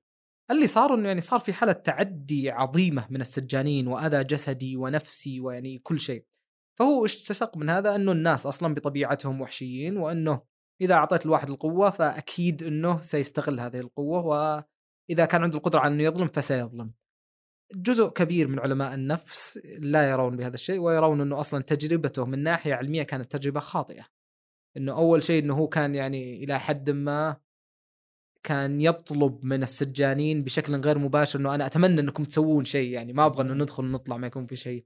إنه الإعلان نفسه كان يتحدث عن سجن ومساجين فأكيد إنه ما راح يجي كل الناس يعني مستعدين لهذه الأشياء. يتخذ هذا. فيعني من ناحية علمية الناس أغلب أغلب المجتمع العلمي رافض التجربة هذه ورافض إنه يستمد منها كثير من الأمور. لكن النقطة اللي أنا استمدها منها مو النقطة الرئيسية ما في ولا واحد انسحب من التجربة. أوه. السج... السجناء قعدوا كلهم مع إنه كان يقدر ينسحب في أي لحظة، يعني أحد شروط التجربة إنه كان في أي لحظة يقدر نقول بنسحب وينسحب. طيب. لكن سبحان الله إنه بعد ما قعد يوم وشوي خلاص يعني محيت الفكرة حس إنه هذا هو الحياة هذا الحياة. الأسلوب. الطبيعي ما يقدر يتصور إنه ترى في حياة أخرى ذا وقد يكون يعني هذا من التعود اللي الله وضعه في خلقه عشان يساعدك على إنه إذا كان الوضع سيء جدا تعيش فيه يعني في. إحدى الأمور اللي دائما يسألوني الناس عنها إذا تحدث المشردين إنه كيف عايشين؟ ليه ما ينتحر يفك عمره؟ مم. سبحان الله إنه الواحد خلاص تعود هذه حياته. هذه حياته ويصير خلاص يعني ما يقدر يتصور أصلا أي حياة ثانية ويفترض إنه هذا يعني طريقة الحياة إنه زي ما أنا أعاني غيري يعاني. فهذه نقطة إنه ليه ما انسحبت؟ أعتقد إنه بعد كم من يوم خلاص هذا أسلوب الحياة. ما أفهم أنا إني أنسحب لأنه يعني خلاص هذا كل يوم كل اللي حولي قاعدين يعانون لين أنسحب. وإذا الواحد انسحب مع السلامة يعني لمدة لحظة تفكر إنه أوه في انسحاب. فما أعتقد إنه يعني كان في هدف نهائي أخير قد ما إنه أنا أبغى التجربة هذه وعايش فيها وفي فترة وأنا أتخيلها. يا. وكل يوم فعلا أعتقد إنه أعاني طول اليوم إلى ما أجي آخر اليوم. وناصل على المغيب ونقعد نتسامر طول اليوم. وفعلا يعني خلاص ما يمديك دقيقة دقيقتين ثلاثة لو خلاص كل الألم وكل الألم ما يروح لكن. كل ال- الرهبة اللي فيك طاحت. راحت وتتمنى إنك تعود اليه يعني للحين أطالع الصور. واشعر بالحنيه ودي يا والله. شيخ. يعني ما أقول لك إنه لو سووها السنة الجاية بروح معهم. لأنه لا يزال ركايب كتاب قرأته وأتمنى إني أقرأ كتاب ثاني آه، قبل أن أعود إليه. يعني. عطني شوية وقت لما أنسى أحداثه عشان أقدر أقرأه مرة ثانية. صح. لكن لا يزال يعني كانت تجربة عظيمة. هل كان هناك كذا خاطرة أو بيت شعر يتردد عشان تستمر؟ أبغاك تقوله. محمود درويش مثلا. أوه طيب أنا أقول وش؟ لأن في شيء ثاني كذا اي وعطنا الثاني برضو. اللي هي سأقطع هذا الطريق الطويل. اي دائما قاعد ساقطع هذا الطريق الطويل إلى آخره وإلى آخره يعني أتوقع أن. كنت أتوقع أنه آخري بيصل قبل آخره يا الله بس أنا قبل ما أروح حملت الكثير من ال... الاناشيد. والاغاني والبودكاستات وما. إلى ذلك وأغاني سبيستون في الطريق عادي يعني ما عندي أي مشكلة وأسمعها خلال الوقت وسبحان الله أنه في من الأمور اللي الواحد إذا سمعها يكون أول مرة سمعها هناك أو سمعها بلفظ آخر لأول مرة في مكان ترتبط فيها ترتبط بالمكان يعني أحيانا يرتبط صوت معين أو أغنية معينة ترتبط بمكان أو صح، بوقت أو صح. بحالة أو حتى طعام. فأنا اللي ارتبطت عندي بالربع الخالي المؤنسة. يا شيخ ما أد... يعني سبحان الله في سعاد ماسي هي تحدثت مم. عنها ذكرتها في نفس المنشور اللي تحدثت عنه. صح. آه هي مغنية مازيغية. اختياراتها جميلة جدا. فغنت قصيدة المؤنسة وقد أعتقد أنه يعني هي من أحب من تغنى بهذه القصيدة. فكل ما سمعت الحين وقد يجمع الله شتيتين بعدما يظنان كل الظن أن لا يا تلاقيا الله. هذا الربع الخالي بالنسبة لي إي خلاص والله. أرجع. ويعني ممكن إني أتحاول أتجاوز إلى أتجاوز إلى حد ما وأقول لك إنه فعلا هذه كنت أحس فيها بالربع الخالي إنه أنا يعني عندي هدف وعندي أبغى أصل إلى المخيم الليلة وها وإحنا شتيتين. لكن في النهاية إنه يعني بيت الشعر عظيم لحد ذاته وعاش كل هذا السنين وأكيد إنه يلامس شيء في أعماقي. يا الله. فبالنسبة لي سأقطع هذا الطريق الطويل ليست حقة الربع الخالي فقط لأنه كل مرة أكون في رحلة مشي في رحلة طويلة أتغنى بهذا البيت. لكن سعاد ماسي أو المؤنسة بصوت سعاد ماسي هي الربع الخالي بالنسبة لي. يا الله. يلزمنا جل نسمعها بالنسبة. آه بعد العو... بعد الوصول لحظة وصوت. صفير البلبلي. برضو؟ هذا لا سم... كنت أتغنى فيها فقط لأنه والناس تضرب ج... والناس ترجم جملي في السوق بالقلقللي بالقلقللي قللي. بالقلقللي فأنا يعني يوم كنت مع البعير الشيطاني ذيك ما أعرف وش القلقللي لكن ودي إني أضربه يعني. ويراودك هالبيت. إي والله. على نهاية الركايب بعد 30 يوم تقريبا مع الأصدقاء مع أشياء كثيرة أكيد في لحظات قد يعني لا تستطيع الحديث عنها لحظة الفراق يعني درامية مشاعرية سميها ما تسميها.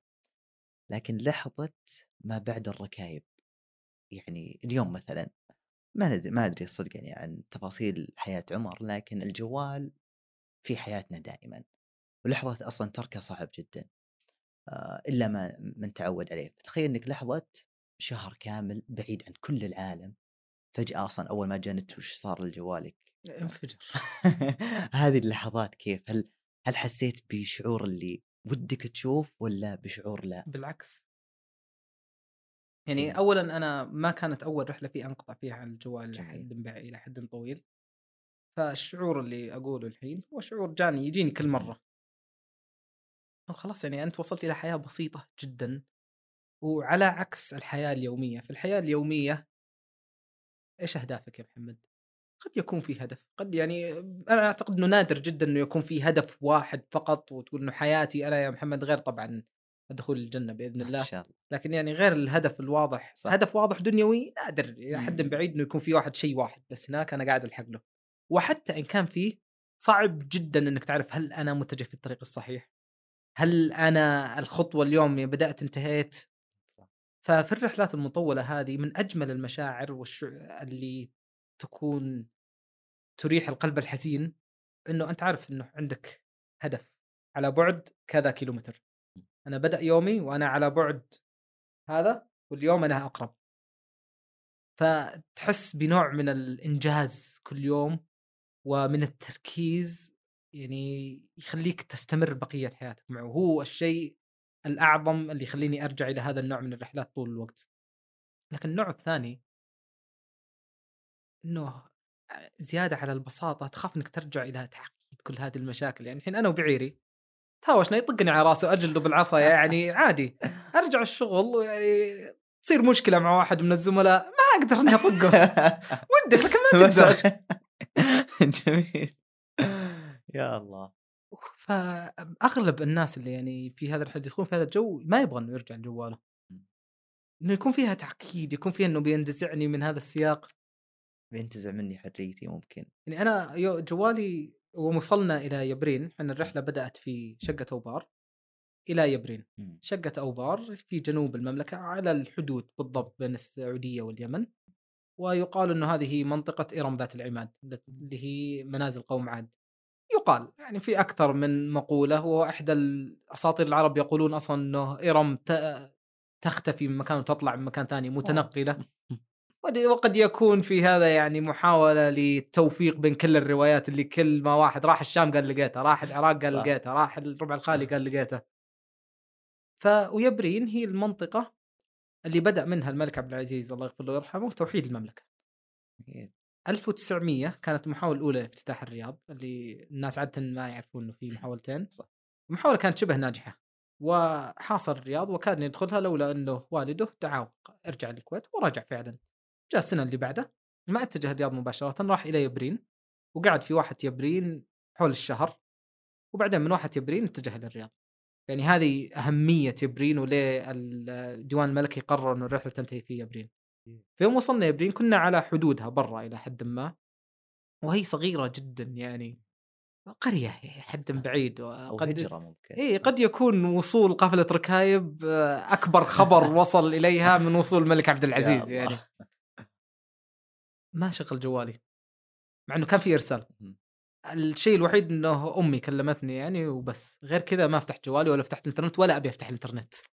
يوم رجعت يوم يومين إلى بعد ما رجعت إلى ديرتي ذيك الساعة فتحت الجوال. أوه. لأنه أصلا في عجز عن العودة إلى الحياة الواقعية أو ال- أو أقول واقعية لكن العوده إلى الحياة الروتينية. الروتينية. مم. أنا يوم وصلت ما قدرت أنام على سريري. أنا أول ثلاثة أيام بعد العودة ال- حاط الخيمة بغرفتي على الأرض وحاط داخله sleeping bag ومنسدح sleeping يا bag الله حلو. ف والحين أبي أرجع والله. عندك النية بس ما مو بس مثل ما قلت حق مسألة الكتاب. إيوه بالضبط. حتى ينتهي. في مواقف كثيرة أكيد. تتكلم عن 28 يوم عن, عن آلاف الدقائق تقريبا. عطني كذا موقف قبل أن تتخطى يعني قافلة الركائب. كذا خالد في ذاكرتك سؤال أدري إنه صعب لكن اللي يجي في بالك طبعا سؤال كلاسيكي ترى بس إني إيه. أحتاجه طيب هذا يعني قد يكون في أكثر من موقف المشكلة الواحد يختار يحتاج إيه، واحد لكن. طيب آه هذه خلال أيام وجودي مع حسام حلو. كان متخلف بشكل بعيد جدا عن القافله. وكانت أيام قحط عظيمة إن أول أسبوع من المسيرة واجهنا قحط يصل لدرجة إن الواحد يشرب لتر واحد فقط ماء في اليوم. م. يعني الحين إحنا قاعدين هنا ممكن إني أشرب أكثر من لتر. وأنت ممكن تشرب أكثر من لتر. هذا إحنا قاعدين بغرفة مكيفة. مم. عاد تخيل إذا قاعد بنص الربع الخالي وفوق بعير عشر ساعات باليوم والشمس على راسك. كنا شايلين معنا ماء وكنا نحاول نتزود من الماء بالطريق بعد يعني اذا في ابار ما إلى ذلك. وكان في سيارة دعم إذا احتجنا إلى الماء فانه توصلنا لكن اللي حدث إنه بسبب العاصفة الرملية بعض الآبار انمحت والسيارات الدعم نفسها انفجر عليها البراد. وبيوم واحد يقول لك غرزها 18 مرة. حاول إنهم يطلعون السياره حاولوا إنهم يقلصون السيارة. وانفك وانقطع سلك القلص وضرب واحد على ايده اضطروا يودون المستشفى وغير وإحدى الليالي بعد صحوا ولقوا إنه إحدى الشاحنات اللي عندهم مكسور القفل واللي فيها مختفي. يا شيخ. مين كيف؟ متى؟ بنص الربع الخالي يا شيخ. مين ذا؟ ما يدرون. إلى يومك هذا ما ندري. جن إنس ما. هم يقولون إنه ما في جن يعني. إيه. بدوا الربع الخالي يقولون الربع الخالي ما فيه جن. هذا اللي يقولون. مع إنه يقولوا كل نص الشباب يقولون شافوا أبو فانوس لكن إي الله لازم. لا إله إلا الله. فأنا قاعد في الحالة ذي ما شربت موية لي ما أدري كم. ومتخلف عن القافلة واضطر إني أدور عنهم بآثارهم يعني وصلت إلى مرحلة إني أقدر أتتبع الأثر إلى حد ما؟ وأفرق إنه هذه آثار مجموعتي وهذه آثار مجموعة ثانية بسبب إني متخلف عنهم يعني كل هذه الأيام بسبب بعيري حسام. وأنا على هالحالة ما أدري إلا تمر علي سيارة وفيها ال... فيها السواق وفيها اثنين من النساء اللي كانوا معي من القافلة، واحدة نينا نرويجية وواحده نوال أمي أمنا الكويتية ام. الثانية ما شاء الله قال اركب معنا. قلت شكرا أنا عارف نفسي. آه، تافل العافيه الحين وإذا ركبت السيارة وحسيت بالبراد وبالمكيف بخور وبقول نادوا الهليكوبتر برجع لأمي. أركب ما تركب ما رضيت. ففي النهاية نوال مدت إيده السواق من قدام. فمر وعطى لف جاء عندي وعطاني اللي مدلته. مدت له غرشه موية. به كذا يمكن جغمة ونص موية لكنها باردة. وكانت داخل السيارة وعليها قطرات ندى حق إيه. يا دعاية البيبسي ذي. إيه. وتخيل إنه هذا أبرد شيء ذقته من أسبوع وأقول في عز الحر لولا إني يعني ما كان في موية أصلا بكل جسمي كان صحت وأول ما شربت أتوقع إنه كله طلعت دموع يعني هذه يمكن الدفعة المعنوية اللي ما أنساها لنوال اللي مشتني إلى نهاية إلى القافله آخره إلى والى أزال لا ازال ماشي الحين ترى يعني على هذيك الدفعة. ما شاء الله. الله أعلم متى تخلص. إن شاء الله بعد عمر طويل. آه ما شاء الله عمر يلاحظ أي شخص يجلس معك. والآن أكيد السامعين آه لغتك الأدبية. أكيد أنت تقول لا تمدحني مدري إيش بس يعني فيهم ترى الاستدلالات تحمل خدودي والله استوعب بسرعة ترى. طيب عشان على طول بدون مقدمات إيه. طويلة. قد سولفنا عن الأدب أو الجمال العشوائي. ومسألة هل النص يموت أو هل الكاتب يكتب نص يريد شيء لكن يفهم بطريقة أخرى؟ هل لكل إنسان حق بتفسير النص بغير ما يفسر الكاتب مثلا؟ هذه يعني أعتقد ج- كلمة جمال عشوائي هذه من تأليفي فالله أعلم يعني إذا في أحد يعرف له مم. اسم يقول لي لكنه حنا بالعربيه نقول إنه المعنى في بطن الشاعر. صح. ومعنى لها معنيين يعني الواحد إذا يا اما إنه حتى ان ما فهمت المعنى فالمعنى قد يكون عند الشاعر لكن المعنى الآخر إنه الشاعر هو الذي يحدد المعنى. إن قال المعنى خلاص هذا هو المعنى وإن حمل البيت غير هالكلام فهذا تحميل خاطئ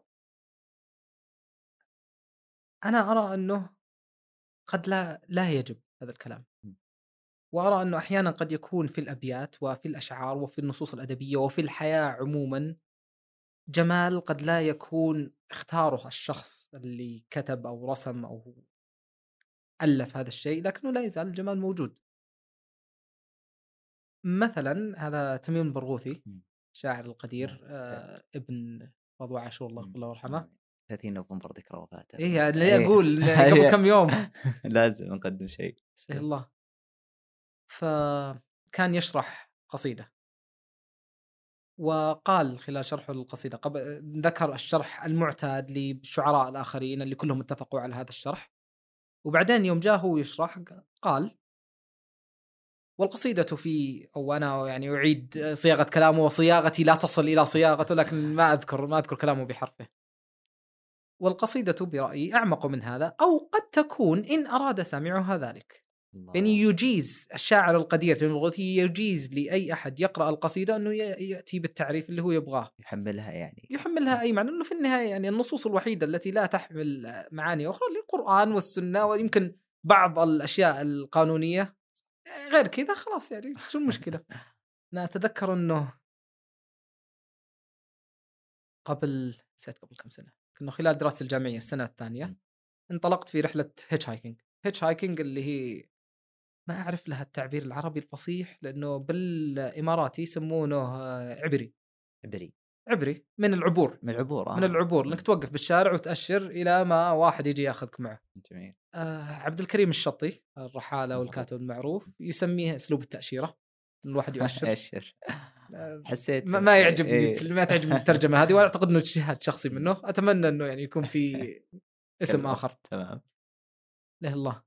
فقمت برحلة بدأت من ميامي بفلوريدا خلال إجازة إجازة الكريسماس. خلال الدراسه طلعت من ميامي بفلوريدا وصلت إلى كنتاكي مم. 1500 كيلو كل شوي واحد ورا الثاني ورا و... إيه.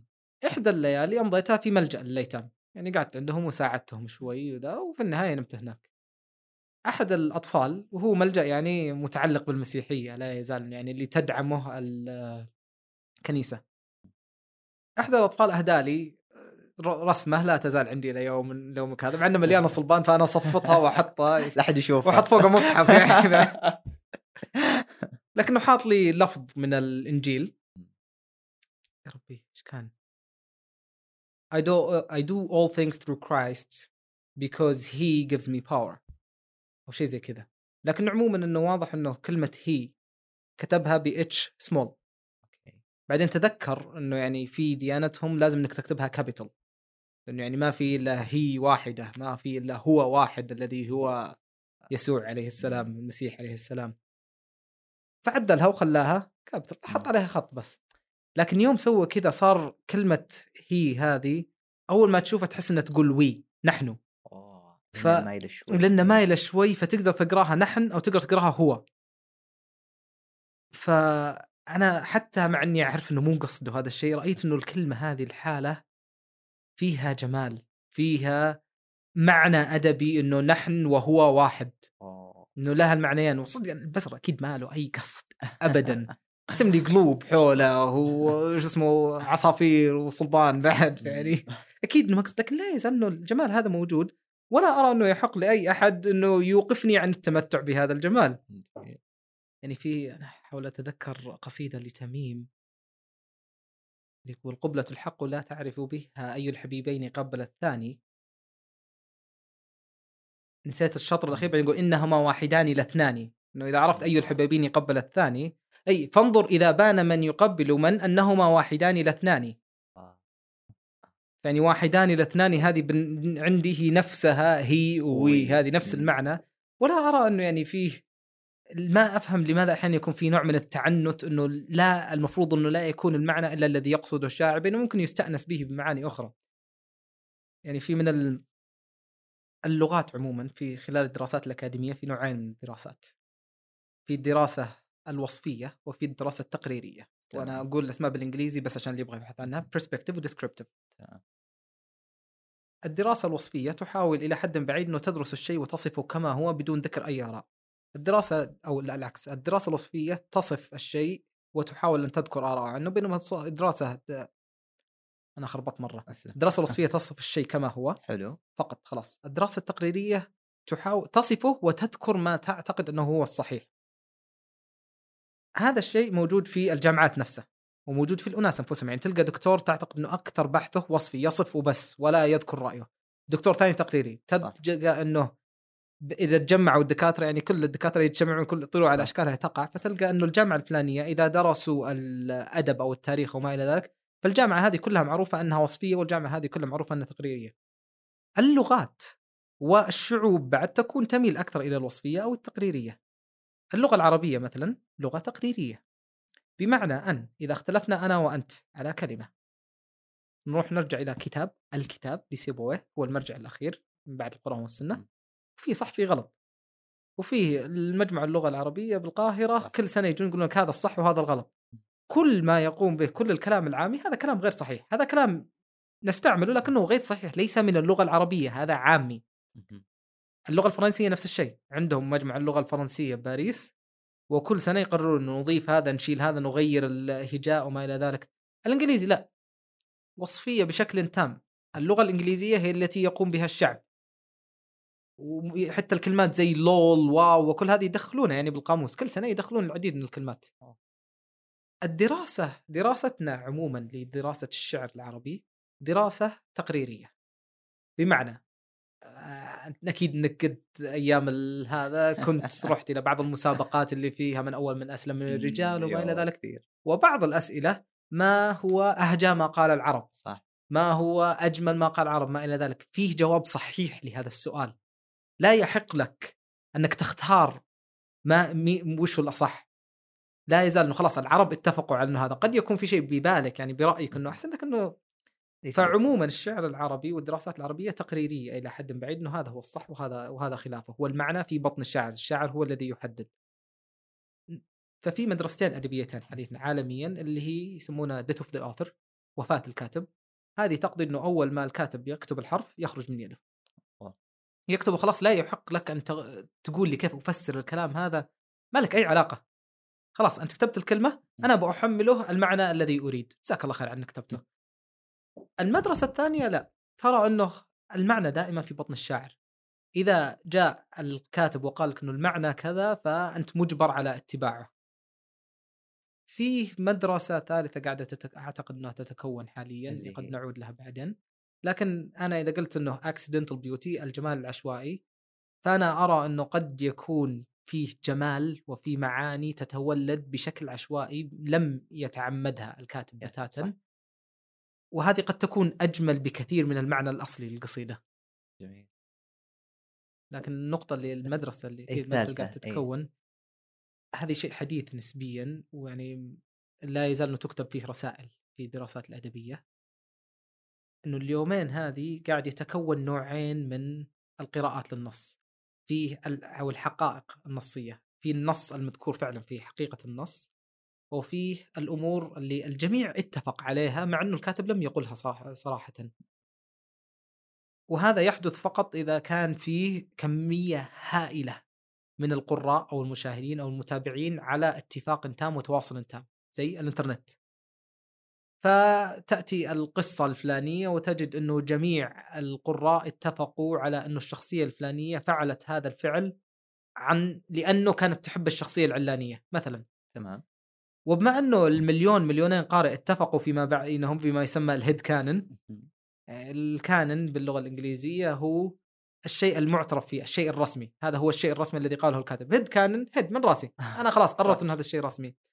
فاحيانا يتوارد هذا الشيء بين الناس إلى درجة إنه الكاتب يعجز عن الخروج عن هذا الأمر ويضطر إنه يتماشى معه يعني وصلنا الحين إلى مرحلة وأنا هذا ليس سيئا ليس سيئا هذا بس إنه ش... ليس سيئا ليس جيدا مم. هذا فقط شيء قاعد فعلا يصير إنه الحين صار الكتابة والتأليف فيها نوع من التبادل بين الكتاب وبين القراء القارئ أحيانا يط... الكاتب يضطر أحيانا إنه يأخذ اللي كل الكتاب القراء اتفقوا عليه ويمشي معه مم. من قبل كانت موجودة لكن بشكل أقل بكثير يعني مثلا ارثر كونان دويل. انطفش من شارلوك هولمز شارلوك هولمز اللي هو شخصيته أوه، يعني إيه. إيه فكان هو حس إنه أنا ككاتب أتمنى إنه يكون لي إنتاج غير شارلوك هولمز يعني ما أبغى إنه يكون أنا فقط شارلوك هولمز و... صح يخرج من هذه القوقعة إيه هذا هو. مم.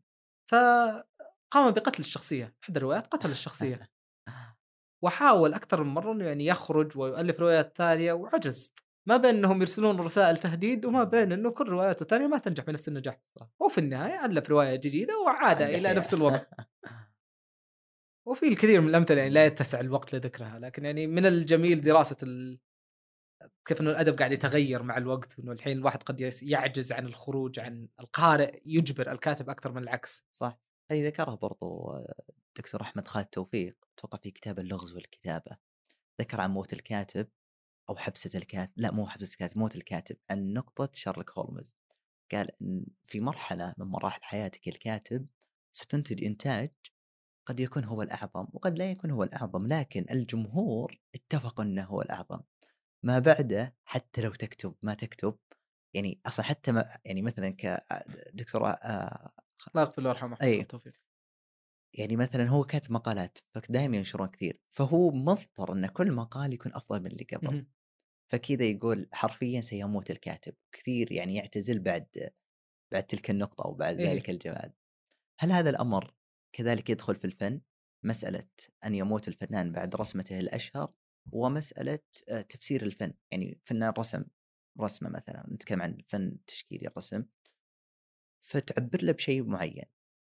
أنت شخصيا عمر آه في أي مدرسة هل تأخذ ما يحمله الكاتب أو لا؟ تفسرها بما تحملها مشاعرك يعني ما أعتقد إنه في جواب على إطلاقه لأنه على حسب الموضوع اللي أنت قاعد تقرأه أو تنظر إليه وما إلى ذلك. من المواضيع اللي يستأنس بها زي رسمه زي بيت شعر ليه مشكلة يعني أنا أفسره كما أريد. أنا أتمنى إنه الكاتب يقول لي إنه قد يكون تفسيره أو قد يكون مقصوده أجمل من مقصودي لكن يعني لن أمنع نفسي من اني أستشهد به في مكان في مكان آخر. في أمور يكون فيها يحتاج الشخص إنه لأ فعلا يدقق فيها أكثر. يعني زي مثلا آه، ميكافيلي كتب كتاب الأمير. تمام. ومشهور حاليا إنه كتاب الأمير يعني فيه من الظلم وكل يعني يورد. طريقة الحكم والشر الخالص. يمكن ما يتفوق عليه إلا يمكن نيتشه بعدين. بينما يعني إذا تعمقت في تاريخه تجد إنه كتاب الأمير وأخلاق ويعني تاريخ ميكافيلي نفسه لا يتوافقان.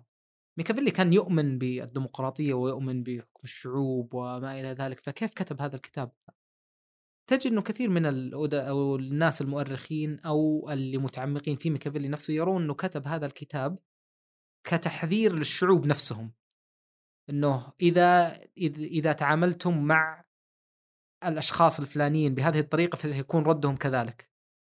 يعني كان مكتوب كتحذير للشعوب أكثر من إنه طريقة فعلية للحكم إنه يجب أن تضرب بيد من حديد. ويجب أن تسوي وكل الظلم هذا. بذيك الحالة قد يكون فعلا لا نية الكاتب أهم من فهمك أنت. ليش؟ لأن نية الكاتب هذه ينبني عليها أشياء أخرى، ينبني عليها النصوص الأخرى كيف ستقراها وما إلى ذلك. فإن كان فيها حكم على الأشخاص ومحاولة لإعادة قراءة بعض النصوص الأخرى في ذيك الحالة مهم جدا أنك تفهم نية الكاتب. أنا لا أدعو تماما أنه أنسى نية الكاتب لكن أقول أنه يعني النص قد يستأنس به في مواطن ما له أي علاقة بالنص بالموطن صح. الأصلي آه، اسف بس بتحدث عن نفسي تسمح. خذ راحتك. في القراءة في القراءة بشكل عام عندي نمطين للحكم مهم. مسارين. أسميها قراءة جمالية. هذا ما في أي حكم ما أبغى نية الكاتب ولا شيء. إيه. يعني قد يكون نص شرير لكنه ممتع أدبيا استانس له. بس بنفس الوقت عندي قراءة تحكيمية. هذه لا ترى إن أنت مبدع وشيء مرة خرافي بس معليش آه، النتيجة اللي تبغى توصلها سيئة تماما وأيا يكن آه، ولذلك كثير أصلا إذا قلت له يا أخي شوف هذا النص أو شوف هذا الكتاب تعطيه الجانب الإبداعي الجمالي ينصدم شلون تقرأ هذا الكتاب إنه يعني المحكمين قالوا إنه س... إنه رسالاته سيئة. لكن أقول لا مرات يعني اللغة الجمالية أو القراءة الجمالية لازم إنها تكون موجودة هذه المشكلة اللي سم لا لا. الحديث حديثك يعني أنا اللي أستطرد لا لا نسمع منك نتعلم أسلم. هذه من الأمور اللي أعاني معها. يعني أنت حدثنا عن إني بقرا كتاب عمره 700 سنة. تمام. والشخص اللي كتبه شرير ويدعو إلى ما أدري وش وما أدري إيش. ما ما في أي مشكلة أخلاقية هنا لكن إذا كان في كان شيء معاصر. فأنا أواجه مشكلة إنه هل أنا أشتري الكتاب وأقرأه فبقراءتي هذا اكون أدعمه فعلا. وقد إني اعطيه أكبر من حقه إنه يشتهر لأني أنا فعلا اللي سويته هذا. أو إني أمشيه بس. أنت إيش رأيك؟ ما أعرف. يعني إلى الآن في في شخص ما يعني بما أن الوضع يعني قد تحدثت مم. معك عن نفس النقطة من قبل. فيعني سأذكرها الحين بإبهام أكثر عشان أفهم. لا لا لأنه مكان يعني عام ف... لكنه فيه شخص قابلته من قبل إنسان نفسه يعني فيه اللي فيه اللي يخطيه لكنه عنده مهارة فنية عالية جدا أنا شخصيا يعني منقهر إنه حرام صراحة المهارة الفنية ذي عند شخص سيء مثل هذا الشخص يا الله. و- وأعاني كل ما طلعت مهارته الفنية ذي إني أقول طيب حرام والله. يعني كيف ممكن شيء بهذا الجمال يخرج من شخص بذيك الدناءة؟ يعني ما يصلح. وبنفس الوقت المشكلة الثانية هل تدعم فنه؟ إنك أنت تدعم الشخص في النهاية. صح. يعني أعتقد هذا قد يعود نفس الشيء إلى سالفه المقاطعة. إذا كانت المقاطعة لا تزال موجودة يعني وأنا شخصيا لا أزال في امور يعني أنا أحاول إني أقاطعها قد ما آه. أقدر مع إنه كل ما ازدادت العولمة كل ما يصير كل شيء مترابط صح. وما تعرف تقاطع مين تترك مين صح. يعني أتذكر كنت أتحدث قبل فترة قريبة مع واحد من الشباب عن مشكلة التشرد في سياتل وكانت النقطة المذكورة إنه هل من الأخلاقي هل هو أمر أخلاقي إنك تأخذ ضرائب من ناس عشان تنفع ناس ثانيين تنفع العموم فالنقطة اللي بينما هو ليس له ذنب في اللي صار لهم فالنقطة كانت عن الأغنياء فاحشي الثراء يعني زي جيف بيزوس اللي هو رئيس أمازون وما إلى ذلك. والمهم ذكره هنا إنه حالة التشرد وأسعار أسعار السكن في سياتل وأمور ثانية كثيرة ارتفعت. صار في غلاء بالمعيشة إلى درجة 50% زيادة. كله بسبب إنه جيف بيزوس فتح مقر جديد لأمازون في سياتل. فارتفع صار إنه في يعني عدد كبير من الموظفين أمازون المغتنين فأكيد إنه الأسعار بترتفع. فكان هذا يقول طيب هل من الاخلاقي إنك تأخذ من فلوس جيف بيزوس عشان تعطيها الفقراء؟ فأنا ما ما كنت ضده لكني كنت أنا أقول لا يعني عشان نبحث في هذه المسألة لازم أول شيء نتفق على إنه هل هو فعلا بريء من هاللي صار؟ هل هو يعني هو أفعاله هي التي أدت في النهاية إلى زياده التشرد وارتفاع الأسعار والمشاكل هذه كلها. هو ما سواها بشكل مباشر لكن الرجل أكيد إنه كان عارف. مستحيل يعني عنده أسطول كامل من الباحثين الاقتصاديين. فأكيد إنه درى إنه هذا الشيء بيصير. لو الحين واحد أعطيته رصاصة وراح واطلق على شخص هو مجرم بحد ذاته يعني صح. المشكلة الجريمة جريمته. إذا رجعت خطوة أخرى هذا إلى الوراء وبدال ما تعطيه بدال ما هو يأخذ الرصاصة أعطاها واحد ثاني يعرف يقينا إنه بيقتل شخص فيها لا يزال أنا برأيي إنه مجرم إذا أنت عارف وساعدته كذا وكل مالك تبعد إلى ما تصل مرحلة إنه طيب لو أنا شريت من ستاربكس وستاربكس دفع إلى الصهاينة والصهاينة طيب هل أنا مجرم؟ طيب إذا أنا خاويت واحد يشتري بستاربكس فهل أنا أعتبر لأني أنا يعني ما ضغطت عليه شخصيا إني ما راح أصادقك ما دامك تشتري في ستاربكس إلى أي درجة تبتعد عن الفعل إلى إنك ما تصير أنت مطالب شا... مو نش- مو شرعا بس أنت مطالب اخلاقيا بأنك تقوم بشيء؟ يعني قد تكون هذه إحدى المشاكل اللي تؤدي إلى إنه ناس يتهاوشون يعني مع الناس مع النباتيين أو ما إلى ذلك إنه هو يرى إنه اخلاقيا هو بس مو ملزم فقط إنه يعني لا إنه ما يأكل الحيوانات شخصيا بس لا مطالب إنه بعد يوقفك أنت عن صح. الساكت عن الحق شيطان أخرس يعني. أنا أذكر الحديث ليش؟ لأنه قد يكون في قد يكون فعلا كلامه له وج- وجاهة. ما وين الحد؟ أنا ما أعرف بتاتا يعني. أنا فعلا عاجز خصوصا إنه في العولمة حاليا كل شيء مرتبط بكل شيء. صح. أنت طالع طالعت فيلم قبل شوي تتكلم عن رضوى عاشور هل شريت كتابها من وين؟ الفلوس يمكنها تصل إلى شخص ما ترضى يعني في النهاية. شريته من كتاب الكتاب راح إلى المطبعة المطبعة تتعامل مع ناس أحبار ما أدري من وين يشترون الأحبار الأحبار في النهاية يعني مترابطة. فإلى أي درجة تصل قبل إنك تقول خلاص يعني أنا أي فعل بعد هذا ولا هل هي كلها بس بالنية؟ أثر الفراشة. ما أدري. كيف؟ هذه المشكلة. آه ممكن كثير تكلمنا عن مواضيع كثيرة. و- واختلطها قليل ممكن من الفلسفة. ومن لا يعرف أنك درست فلس- فلسفة وتتحدث عن فلسفة كثيرا ممكن هذا كيف أنت رحالة مدري إيش بنفسك فيلسوف قبل ندخل التسجيل ذكرت ذك- سولفنا عن الفلسفة وذكرت يعني كيف من بعض من علماء المسلمين أصلا اللي إحنا نسميهم علماء شرعيين أصلا س- هم اسمهم في الغرب آه، فلاسفة. عن الفلسفة خلنا نتحدث وهل هي أصلا ذو فائدة اليوم ولا تقول لأ العلم التجريبي كفانا اللي موضوع مرة كبير بس مرة. مرة. أدري إنك راح كل ما واحد عرف إني درست يعني أنا تخصصت فلسفة و علوم حاسب آلي هذا التخصص تمام. الأول يعني هذا اللي يجيب الفلوس هذا اللي هذا اللي يرضي الوالدين إيه، تمام ورياضيات وفلسفة يعني الواحد واضح جدا إن الواحد يدرس رياضيات الرياضيات يعني هو أصل علوم الحاسب الالي يعني صح. وما أقدر إني أسوي هذا بدون هذاك الفلسفة يعني أنا أول ما دخلته كان فقط لأني أبغى إني عندي الجانب الأدبي مني ما أبغى إنه يتوفى. فكنت أتمنى إنه يعني منه تطلع إنك تستطيع أن تكتب نصوص أدبية إلى حد ما يعني حتى رسالة التخرج حقتي في تخصص الفلسفة كتبتها كمسرحية. ما كتبتها كورقة بحثية لا كتبتها بصيغة مسرحية وسبحان الله يعني أمي دعيت لي وقبلوها لي. الحمد لله. لكن السؤال الأول اللي دائما يجيني إنه ليش فلسفة؟ يعني فلسفة. صح.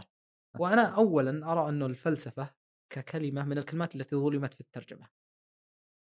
يعني الحين عندنا كلمة فلسفة فقط أول ما واحد تسمع فلسفة يعني الكلام الذي لا فائدة لا منه. فائدة صح. لا تتفلسف كذا على طول. زي أحمد خالد توفيق الله يغفر له ويرحمه يفسرها يقول التحدث عن البرتقاله بدل أكلها.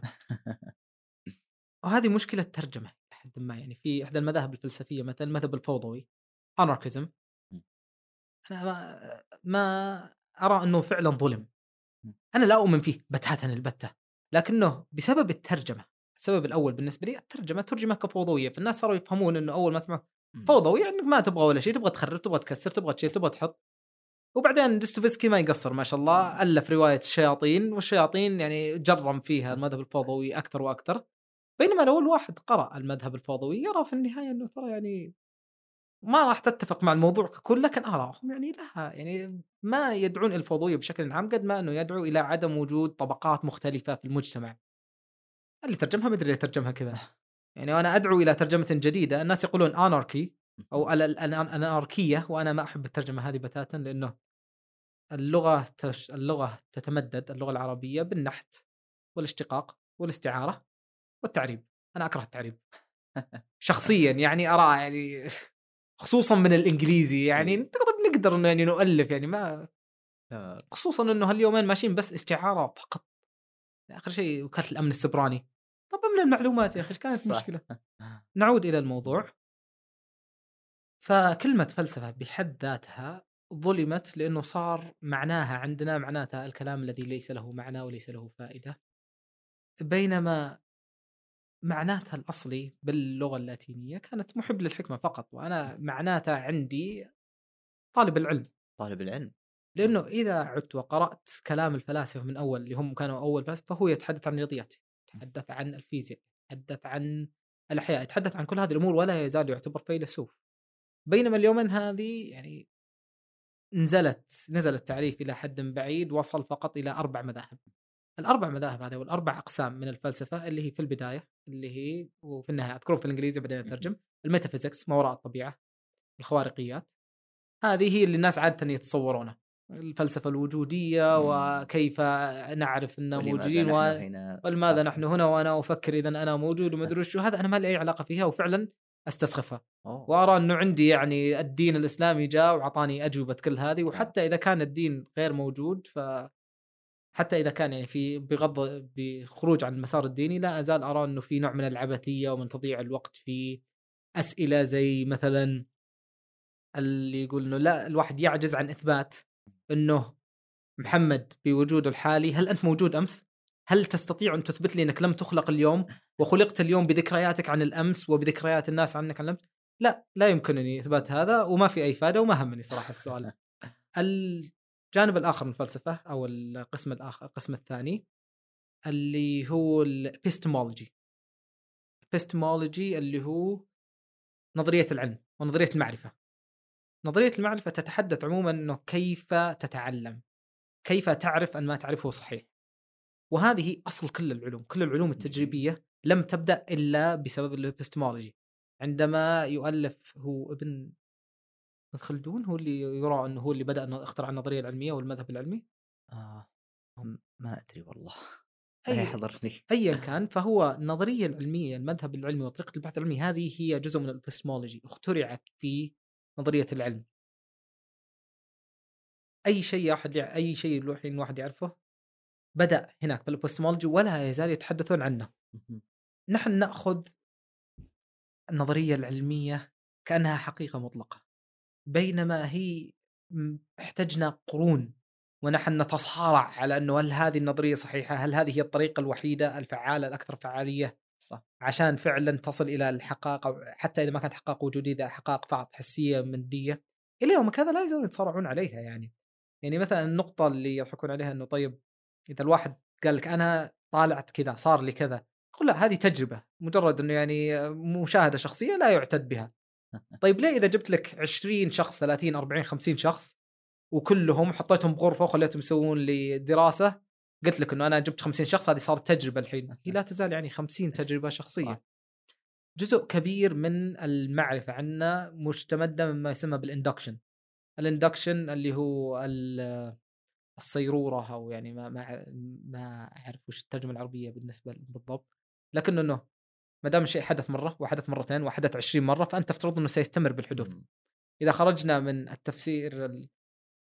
ليه نحن نعتقد إنه إذا حمض وقاعد يعطيك ماء وملح تقول إنه يعني يعطيك تفسير ويعطيك تفسير ثاني وترجع تنزل تنزل إلى ما تصل إلى المسلمات الأولية في الكيمياء أو الفيزياء أو ايا كانت إنه طيب ليه هذه تصير؟ إحنا نؤمن إنها تصير لأنه من يوم ما بدأنا ونحن ننظر في هذه الأشياء فهي قاعدة تصير على هذه الطريقة. صح. قد يكون هذه هي أفضل طريقة لنا إحنا إنه يعني حاليا في أسلوب العلمي المعاصر هذه أفضل طريقة هذا أحسن ما عندك وتضطر إنك تمشي معه خصوصا لأنه قاعد يطلع لك نتائج. لكن مهم جدا إنك تعرف متى تستعمل هذا متى ما تستعمله. مهم جدا إنه يكون فيه شخص لا يزال يحارب يعيد النظر في طريقة المذهب العلمي نفسه عشان يتأكد هل هذا صحيح هل. يشتق هنا ولا ما يشتق هنا متى تستعمله ومتى تستعمله هذه كلها في الإبستمولوجي نجي إلى النقطة الثالثة اللي قد تكون أعم كثير اللي هي value theory نظرية المبادئ جميل. ونظرية القيم هاي تنقسم إلى قسمين القيم الأخلاقية والقيم الجمالية القيم الجمالية أي أحد يتكلم عن جمال كتاب فهذا خلاص هذا فيلسوف حرفيا لأنه تحت نظرية نظرية القيم النظريه الجمالية إذا تحدثت عنه إذا قعدنا نتكلم كلامنا قبل شوي إنه هل هذا هل في البيت نفسه. له معنى لا يخرج. عنه ولا إحنا ممكن نعطيه معنى هذه إحدى المدارس الفلسفية اللي يتحدثون فيها اللي هي aesthetical theory يتحدث أو النظرية الجمالية يتحدثون فيها إنه هل الشيء نفسه له جمال حسي وهناك معنى حقيقي للجمال أو إنه لا الجمال دائما يتحدثون عنه. النقطة الأخرى اللي هي الدين الديان الإسلامي كله هناك موجود اللي هي النظرية الأخلاقية. أي أحد يتكلم في الدين فهو في النهاية بالتعريف المعاصر فيلسوف. جميل. ويعني العلماء كانوا يردون على الفلاسفة وإذا رد على الفلسفه فهو يعني يعتبر هو فيلسوف. بحد ذاته إذا أتينا إلى قواعد الفقه مثلا إلى أصول الفقه أصول الفقه لم تذكر حرفا في في في جميع الفقه إذا أتوا علماء أصول الفقه ووصلوا إلى مرحلة أنهم يقولوا إنه فيه الضرورات الخمسة.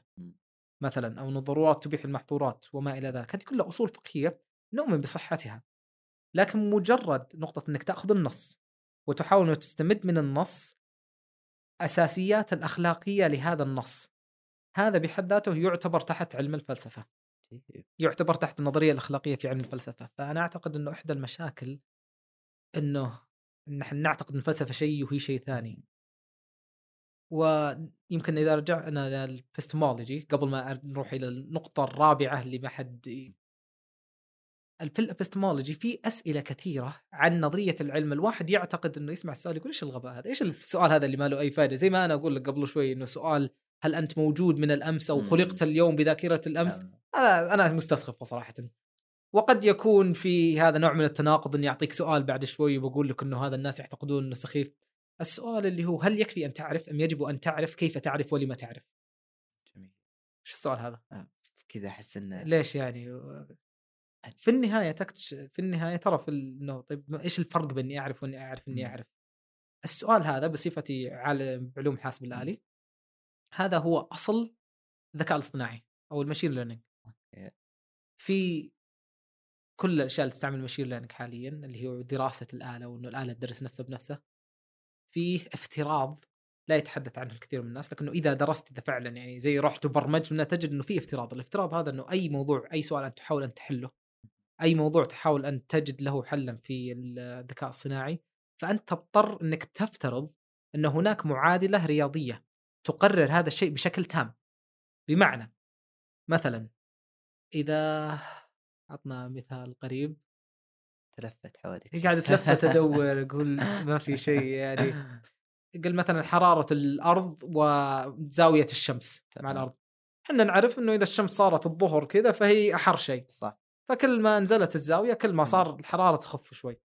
وفي معادلة رياضية يعني. يعني أنا ما أعرفها لكن في معادلة رياضية يعني. إذا تكلمت يعني خبراء الطقس حقين الرياضي الرياضياتيين أو كان بيعطونك المعادلة. لكن ال... عشان في معادلة فأنت تقدر إنك تحسب بالضبط.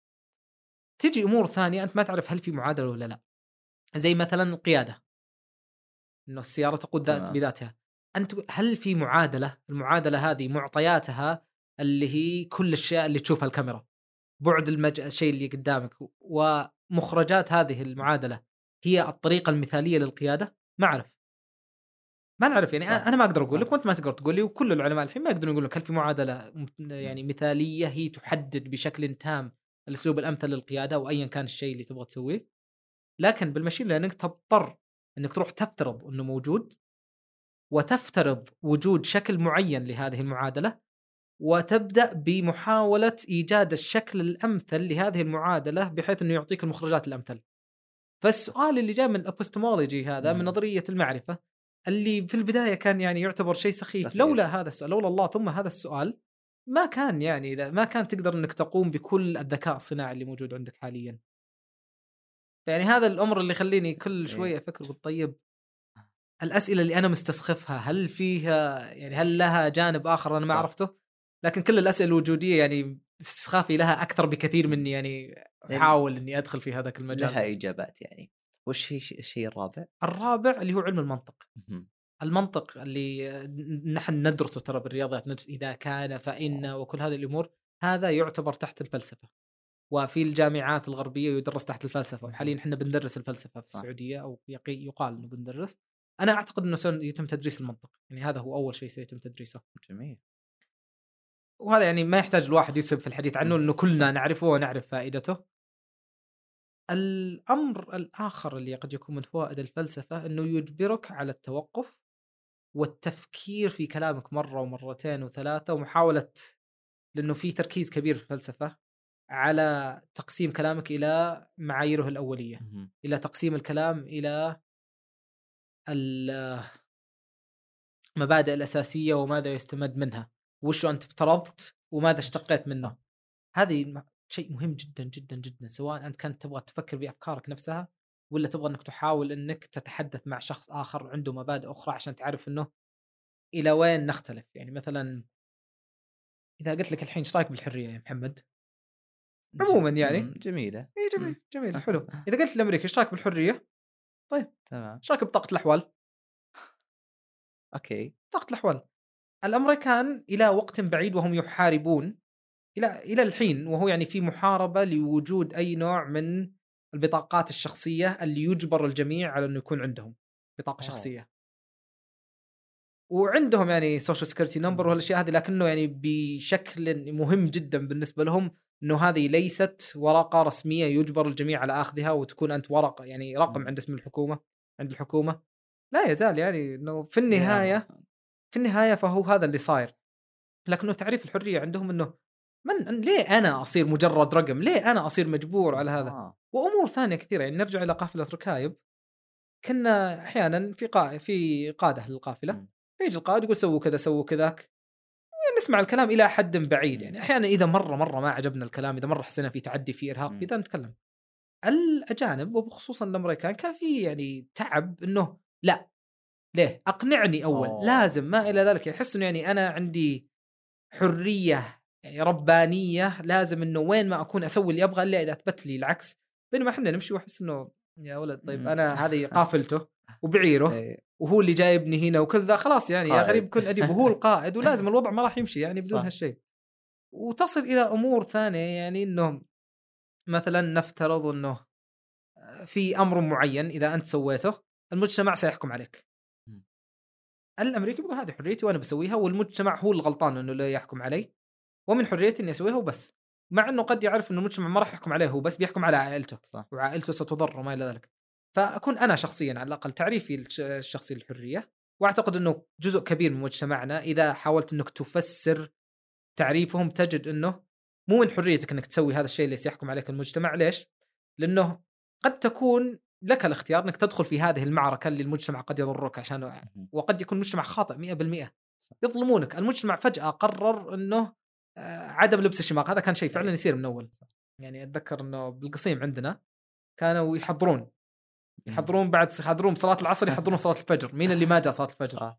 واللي ما عنده عذر يأخذون شماغه. يا الله. ويعني أحد علماء الحديث رأى رجلا حاسر الراس فضعف روايته.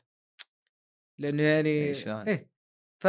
فبذاك الوقت أنت تبغى تطلع بدون شماغ حريتي الشخصية ومو من حق المجتمع إنه يفرض علي هذا وش ليه وش فائده إن الواحد يغطي رأسه؟ أتفق معك تمام ما في أي منطق الأمريكي بيقول لك ما في أي منطق خلاص حريتي أنا بقول لك ترى يعني أهلك بينضرون بعد فأنت إذا أنت تبغى تنضر كيفك لكن هل يحق لك هم من حريتك إنك تجبر الآخرين إنهم يدخلون معك في هذه المعركة؟ صح سؤال فهذه أحس إنه يعني بعد تجارب شخصية أرى إنه هنا الفرق الشاسع في تعريف الحرية بين المجتمع مجتمعنا إحنا والمجتمع الأمريكي. قد نصل في النهاية كلنا إنه صح حتى أنا بدخل أهلي معي في هذه المعركة غصبا عنهم لأنه المعركة هذه تستاهل. أنا أرى إنه ما أبغى ألبس شماغة وأنا ب- نستعمل لبس شماغ لأنه ما أبغى أدخل في قضايا كل واحد يقعد يقول صح. أنا ما لي أي علاقة ما لي أي رأي أنا قاعد أتحدث عن المنطقي المنطق صح. نفسه فقط. فمجرد إنك تصل إلى الفرق في التعريف الفرق الجوهري في التعريف هذا هذا جزء من الفلسفة.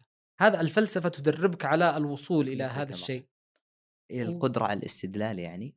القدرة على الاستدلال جزء منها هي القدرة على الاستدلال أصلا بعلم المنطق. جميل. النقطة الأخيرة اللي إنه في أشياء كثيرة تعتبر أو نقطتين أصلا مم. إنه في أشياء كثيرة تعتبر فلسفة أصلا لكن حاليا ما نسميها. علم السياسة. تمام. Political science. من قبل كان النظرية السياسية وقبله كانت فلسفة السياسة. أوه. جمهورية أفلاطون. جمهورية أفلاطون كانت كتاب كامل في كيفية تسيير المجتمع إنه يجب تقسيم المجتمع إلى ثلاث أقسام والحكام يجب أن يكونوا فلاسفة والفلاسفة يجب أن يكونوا حكام وما إلى ذلك. لو كتب اليوم أنا أزعم إنه سيقال إنه يعني كتاب في الحكم وكتاب في نظرية. الحكم. أيوة. قد يكون شاطح إلى حد ما بالمقاييس المعاصرة لكنه كتاب فلسفة. فهذه إحدى النقاط بعد اللي يعني مو أي شيء يعني كثير من. الأمور التي لا تعتقد إنها فلسفة تراها فلسفة فلسفة. فإذا واحد قال لك ترى أنا أدرس الفلسفة لا يروح مخك بعيد قد يكون يدرس. سياسة. قد يكون يدرس سياسة. النقطة الأخيرة اللي قد أح...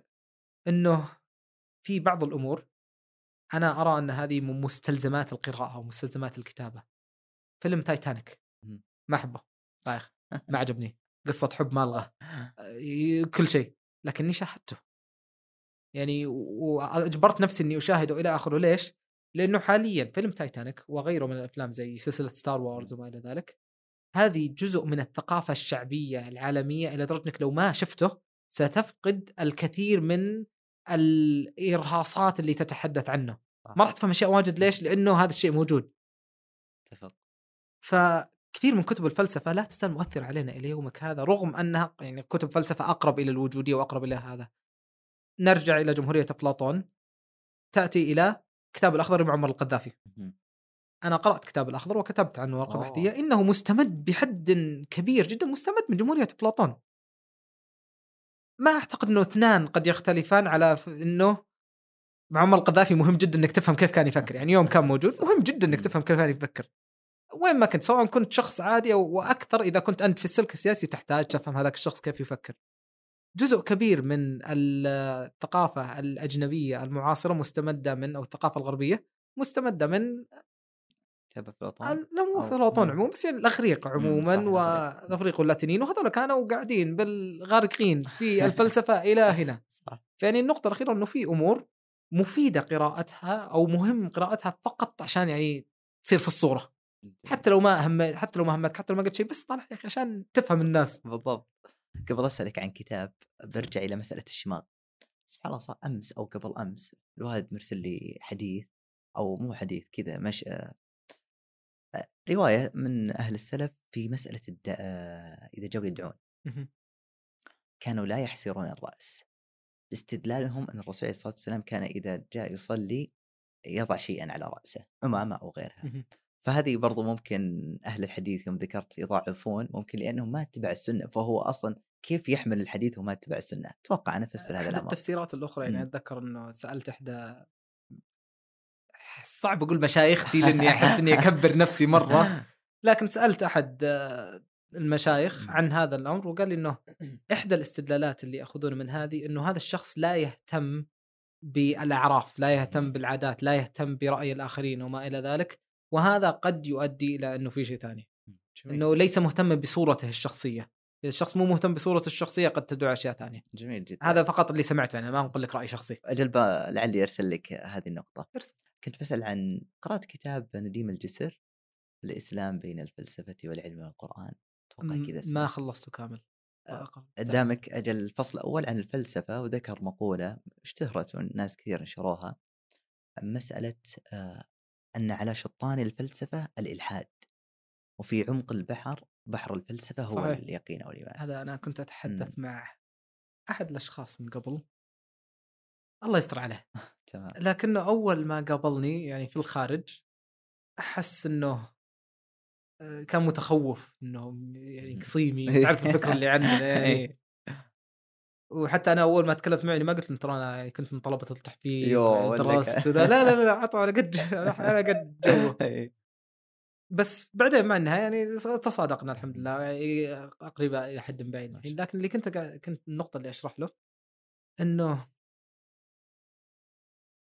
أنا أعتقد إنه مجرد كل ما تعمقت زيادة في الدين كل ما يزداد إيمانك فيه وتزداد يعني الحين اللي يتكلمون عن التشدد وما تشدد وكل هذه وكل التفسيرات الخاطئه هذه لأنه الواحد ما يعرف كفاية. إذا. عرف كفاية يستطيع إنه يستدل على إنه ترى هذه الأمور ما لها أي علاقة.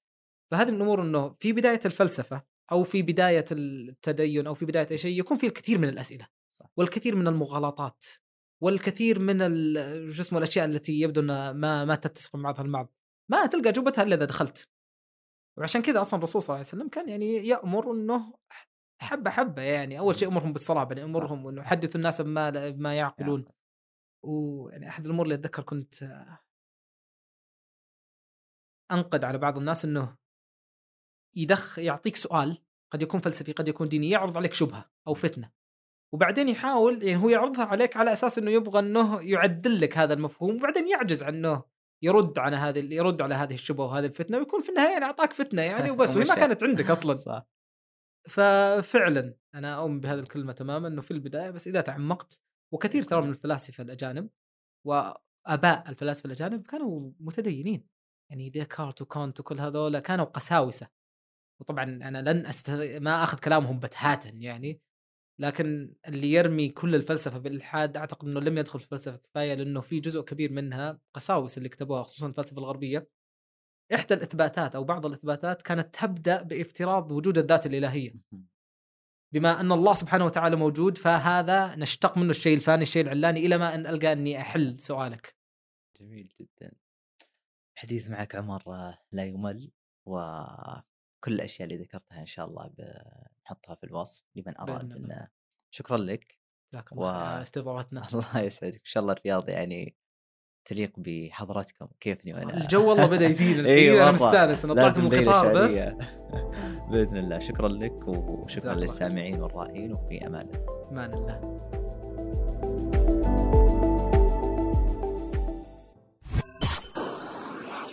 مايكس صديقك المفضل الجديد.